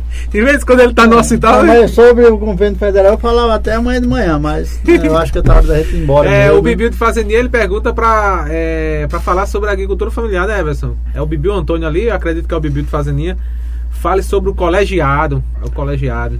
Não, Litoral Sul, né? Da, é, o colegiado, Sul, a, Mata, política, Mata eu tive a oportunidade né, é, de ser uma das pessoas que implantou a política territorial, territorial na Paraíba. Digo isso com uma satisfação. Você andou muito perto de fogo nessa região, no né? estado todo, né? estado todo. É, nós, nós, eu fui convidado para implantar a política territorial no final de 2003. Então, a política territorial, eu fui articulador territorial da zona da mata, da zona da mata, que compreendia Mata Norte e Mata Sul. Por isso que eu vinha muito aqui, né? Então, e, rodou, você rodou o estado inteiro, né? Tá, claro, o estado inteiro. Se você entrar na internet aí e colocar aí PTDRS, da zona da Mata Sul, PTDRS da Mata Norte, PTDRS, que é Plano de Desenvolvimento Territorial do Cariri, do, Curima, do Curimataú, do é, da Borborema, você vai encontrar meu nome lá. Os planos de desenvolvimento territoriais. Nós, né, então eu trabalhei a política territorial, é uma política altamente né, inclusiva, importante, porque em vez do governo dizer o que é que um território quer, território da zona da Mata Norte, da Mata Sul, que é onde eu estou aqui, tem uma característica e que essa característica ela busca suas potencialidades a partir do olhar da própria comunidade. É diferente de um presidente com sua equipe lá em Brasília que não conhece nada daqui, aí manda as coisas para cá. Aí a política é formulada lá. Eu não acredito na, no des, chamado desenvolvimento isógeno, quer dizer, de fora para dentro. Eu acredito no desenvolvimento de dentro para fora, a mandiocultura, de Mari para a região, para Paraíba e para o mundo. Eu acredito nisso. Não pegar o um desenvolvimento e trazer para cá. Não dá então, certo, não. então, certo, não. O, o, colegiado é esse espaço em que as lideranças do poder, tanto da sociedade civil quanto do poder público, sentam, discutem, quebra pau. E tem a democracia, ela é alimentada do debate, da discussão, né? Infelizmente, nosso parlamento é uma porcaria, está se tornando uma porcaria porque não tem debate. Se você analisar no passado, na minha cidade, era quebra Debate para trazer coisa boa, Sim, né? Não, não é, não. Pra brigar é, pelo bem, mas exato, não briga mais, não. tem mais. Os Nem briga só, tem, fica só agora, mimimi, ninguém é, faz mimimi, projeto. Ó, sabe, é, liberdade de expressão. É. É. porque a liberdade de expressão. É porque, porque meu candidato é bom, meu candidato é ruim, o outro é ruim. Mas o parlamento, o lugar do parlamento, o sentido do parlamento é o debate, a discussão, o Eu debate vejo de muito debate político, de, de, de política, é, assim. É, na verdade, mesmice, idiotice. A gente tá, eu já disse, a idiotização da sociedade é muito grande. E nesses colegiados é para debater, para discutir.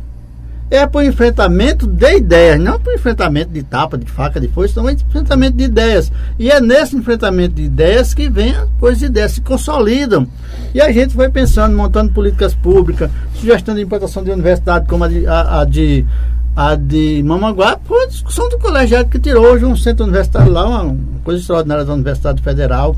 Então foi construída essa política territorial, é muito importante. Inclusive eu fui convidado lá para para ir para o evento de São José do Jambo. Foi num dia que eu estava na audiência secretário do Ministério Público. No meu caso, por causa do meio ambiente, como denúncia, eu vou lá e tal.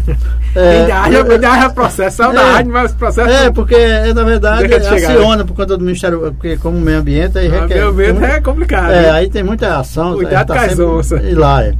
Aí o que é que acontece? Eu, eu ia para essa reunião, mas certamente irei para as próximas. Mas é fundamental que, tem, que mantenha esse espaço, essa discussão, porque você vai, por exemplo, você discute no município é, o que é que outro município pode apoiar aqui, o que é que eu posso apoiar aquele município, o que é que não pode ser apenas municipal.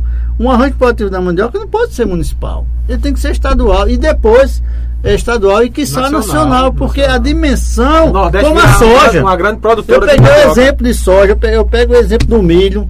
Fazer uma pesquisa do uhum. milho também, como ele se consolidou naquela a questão agropecuária. A mesma dinâmica que a gente dá ao projeto de, de, de ah, da mandioca, a gente está dando o de, o de é, agropecuária para criação de caprino ovino e de bovino.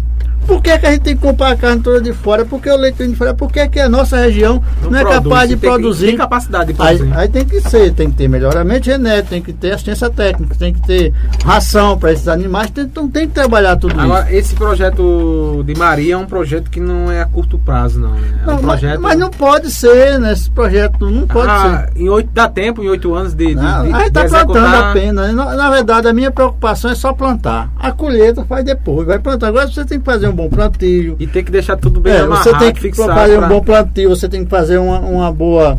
é, Distribuição, é, né? Como é que chama? É, os tratos culturais, você tem que cuidar bem pra disso. multiplicar, né? Tudo na secretaria hoje é registrado, tá na internet, tudo tá lá o vídeo. Quando eu sair lá da secretaria, o cara vai lá, tá lá. Agora, o cara vai dar sequência, eu não estou preocupado com isso. Agora, a minha preocupação é plantar e cuidar, fazer os tratos culturais desse plantio que a gente está fazendo. Não o plantio de mandioca em si, mas o plantio da ideia. Mas- o plantio né, do O projeto. projeto como um todo, ele já está em 50% ou mais? Podemos dizer assim? Não, por exemplo, a gente está concorrendo a um projeto. Um, se a gente ganhar um prêmio desse aí, nessa premiação, estou falando em hipótese, eu diria que a meta, de certa forma, a gente está alcançando. Mas isso é uma coisa para longo prazo. Quando eu planto, eu tenho uma, uma produtividade de 10 toneladas e chego a 50, amigo, isso é 500%. Eu poderia até dizer, eu estou tranquilo. Se o prefeito, eu tenho dito isso lá na rádio. Eu, tô- eu falei essa, essa questão assim, de- do projeto de avançamento de 50% executado, porque daqui a dois anos vai ter, já ter eleição de prefeito de novo. Aí, É, isso, e lá É o prefeito aquela- não pode nem ser candidato, É, também não seria então, é, candidato. é, aí Mas pode ser que venha um que não queira dar continuidade, isso- porque foi um projeto bom que foi Olha, executado quando- por isso outro. aconteceu com a política territorial, cara. Que o governo Lula implantou a política territorial, chamada depois território de identidade e tal. Uhum. E aí veio Bolsonaro e acabou com essa política territorial, acabou com todos os Que conselhos. foi do outro candidato. É isso que eu tô É, falando mas com, botou- com relação a, a, a Mari. Mas é, pode acontecer a mesma coisa. É É, um ruim, né? É é, a né? mesma coisa. Então, a política territorial que foi destruída, a gente está segurando, está com essa dificuldade, não tem mais política pública, não tem mais apoio do governo federal. É, é- é, no caso, Bibi, o pessoal mesmo que está segurando, tal, mas não tem apoio de nada. E havia esse apoio, inclusive eu te falei que eu sou articulador territorial, eu tinha à minha disposição uma remuneração, eu tinha um carro que eu viajava, enfim, para coordenar. Não tem nada disso, isso é o fortalecimento do território. Você disse é no Brasil, nem em qualquer lugar do mundo, se você pegar o país desenvolvido, a lógica é você fortalecer sempre o território aquela região que ela tem uma identidade, porque ela tem identidade, produtiva, tem uma identidade produtiva, de hábito, de costume, de culturas. E quando você fortalece isso, é que você faz isso crescer. Agora, quando você coloca todo mundo na mesma situação, no mesmo patamar, aí você desagrega. E o que está acontecendo na sociedade hoje é uma desagregação muito grande. E aí desagrega a família, porque não tem cultura. E aí é feito uma árvore. Você planta uma árvore. Num lugar que não tem um bom solo, ela vai ficar ali em cima, se tiver água, não tiver nada, ela fica patinando e morre. Se tirou a raiz, você mata a árvore. Por isso que a cultura é importante, porque ela, dá, ela sedimenta a raiz. Por isso que é importante o território de identidade, porque sedimenta a raiz das pessoas naquela região. Porque a cultura de, de- aqui do município de Pedra de Fogo, em També, que são siamesas, né? Cidade siamesa, município siamês, é, ela irradia o seu entorno. Essa cultura é importante ser fortalecida porque ela irradia. Aqui chama Serrinha, né? Que é Juripiranga, né? É, Serrinha. Serrinha, Juripiranga, então isso vai Ibiranga irradiando. Né? Então você é importante essa questão cultural por conta disso. Então o território é importante porque ela discute as necessidades da pessoa, das comunidades, eh, daquelas organizações e das prefeituras da gestão pública daquela região. Muito bem, pessoal. Conversamos aí com o secretário de Agricultura da cidade de Marina, Paraíba. Ele também que é professor, né? Professor de História e grande comunicador também, radialista, apaixonado por rádio, como eu sou também, rádio comunitária, enfim. É, Severino E Nascimento. amanhã eu o tenho que ir embora, que amanhã eu É. tenho atividade cedo. Eu vou agradeço- comitiva da universidade Eu Marília. agradeço por você ter vindo, ter aceitado o nosso convite, ter vindo de, de Maria, que né, não é, é um pouco distante, né? Daqui de Pedras e Fogo e também. É, agradeço aí a sua disponibilidade por vir colaborar conosco aqui no PVPE, dar esse esclarecimento, falar um pouco da sua gestão como secretário é, de, de Agricultura da cidade de Mari, também como passou a passagem como professor, contar um pouco da sua história no rádio também, que foi bacana demais, muito bom falar sobre rádios, eh, em especial rádio comunitária. Agradecer ao Everson Mangaká, que está aqui na técnica, o nosso artista, desenhista. É meu, né? Isso aqui? É, você vai levar. Vamos levar, a gente, vai tirar, vai tirar uma foto e você vai levar. Ah, Agradecer ao Bruno Lima, que está sempre colaborando aqui conosco. E fique à vontade aí, é, Severino Nascimento, para as considerações finais a todos os telespectadores aí da PBPE TV. Lembrando que esse vídeo vai ficar salvo é, nas plataformas digitais de vídeo, são três plataformas. E vamos gravar um vídeo também com você assim que terminar para colocar no, em outra rede social aqui da gente. E, e, o áudio vai ficar disponível também em todas as plataformas digitais de áudio, esse podcast, tá certo? E lembrando que amanhã vamos falar sobre autismo. O Bruno Lima vai receber aqui Nádia, é Nádia, né? Nájila. Nájila, é, Ana Paula e Ana Jéssica. Paula e Jéssica são mães e crianças autistas e precisamos falar sobre o autismo. É importante isso, muito, muito importante para a sociedade. E na sexta-feira, às 13h30, 1h30 da tarde, estarei recebendo aqui é, Raquel Lira. Raquel Lira, que é postulante a pré-candidata a governadora do estado de Pernambuco como pelo PS, PSDB, né? PSDB, Raquel Lira, tem um apoio aqui na cidade de Itambé, do empresário e político Luiz da Funerária e Edvaldo Caricé e demais é, lideranças aí que estão no grupo do Luiz da Funerária. Enfim, vamos receber aqui em nossos estúdios, vamos falar sobre a política, quais as suas propostas, enfim. É, Severino Nascimento, muito obrigado mesmo por ter aceitado nosso convite, por ter vindo aqui e fica aí a as considerações finais para você falar aí. Não, eu é que fico agradecido pela oportunidade de dizer que estou à disposição e vou convidar você e a sua equipe para participar lá do evento em Maria e testemunhar o que eu disse aqui. Porque uma coisa é o que eu digo, outra coisa é o que você vê, né? E filmar lá em loco, né? Aí pronto, aí quando o massa, evento vai ter lá 18 a 19 de, de julho. Aí a gente vai se conversando. Aí eu chamo vocês para ir lá testemunhar, porque vai ser apresentado as pesquisas da universidade, tem muita autoridade. O pessoal do Senar vai estar apresentando o resultado da ATG. Dois anos de ATG do município, o que é que resultou?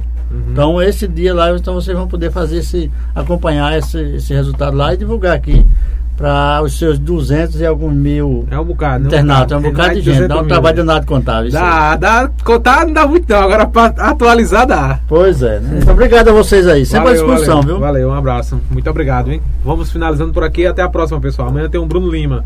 Deixa o like, ativa as notificações, sigam arroba PBPE TV nas redes sociais e acesse também o nosso portal pbpe.tv.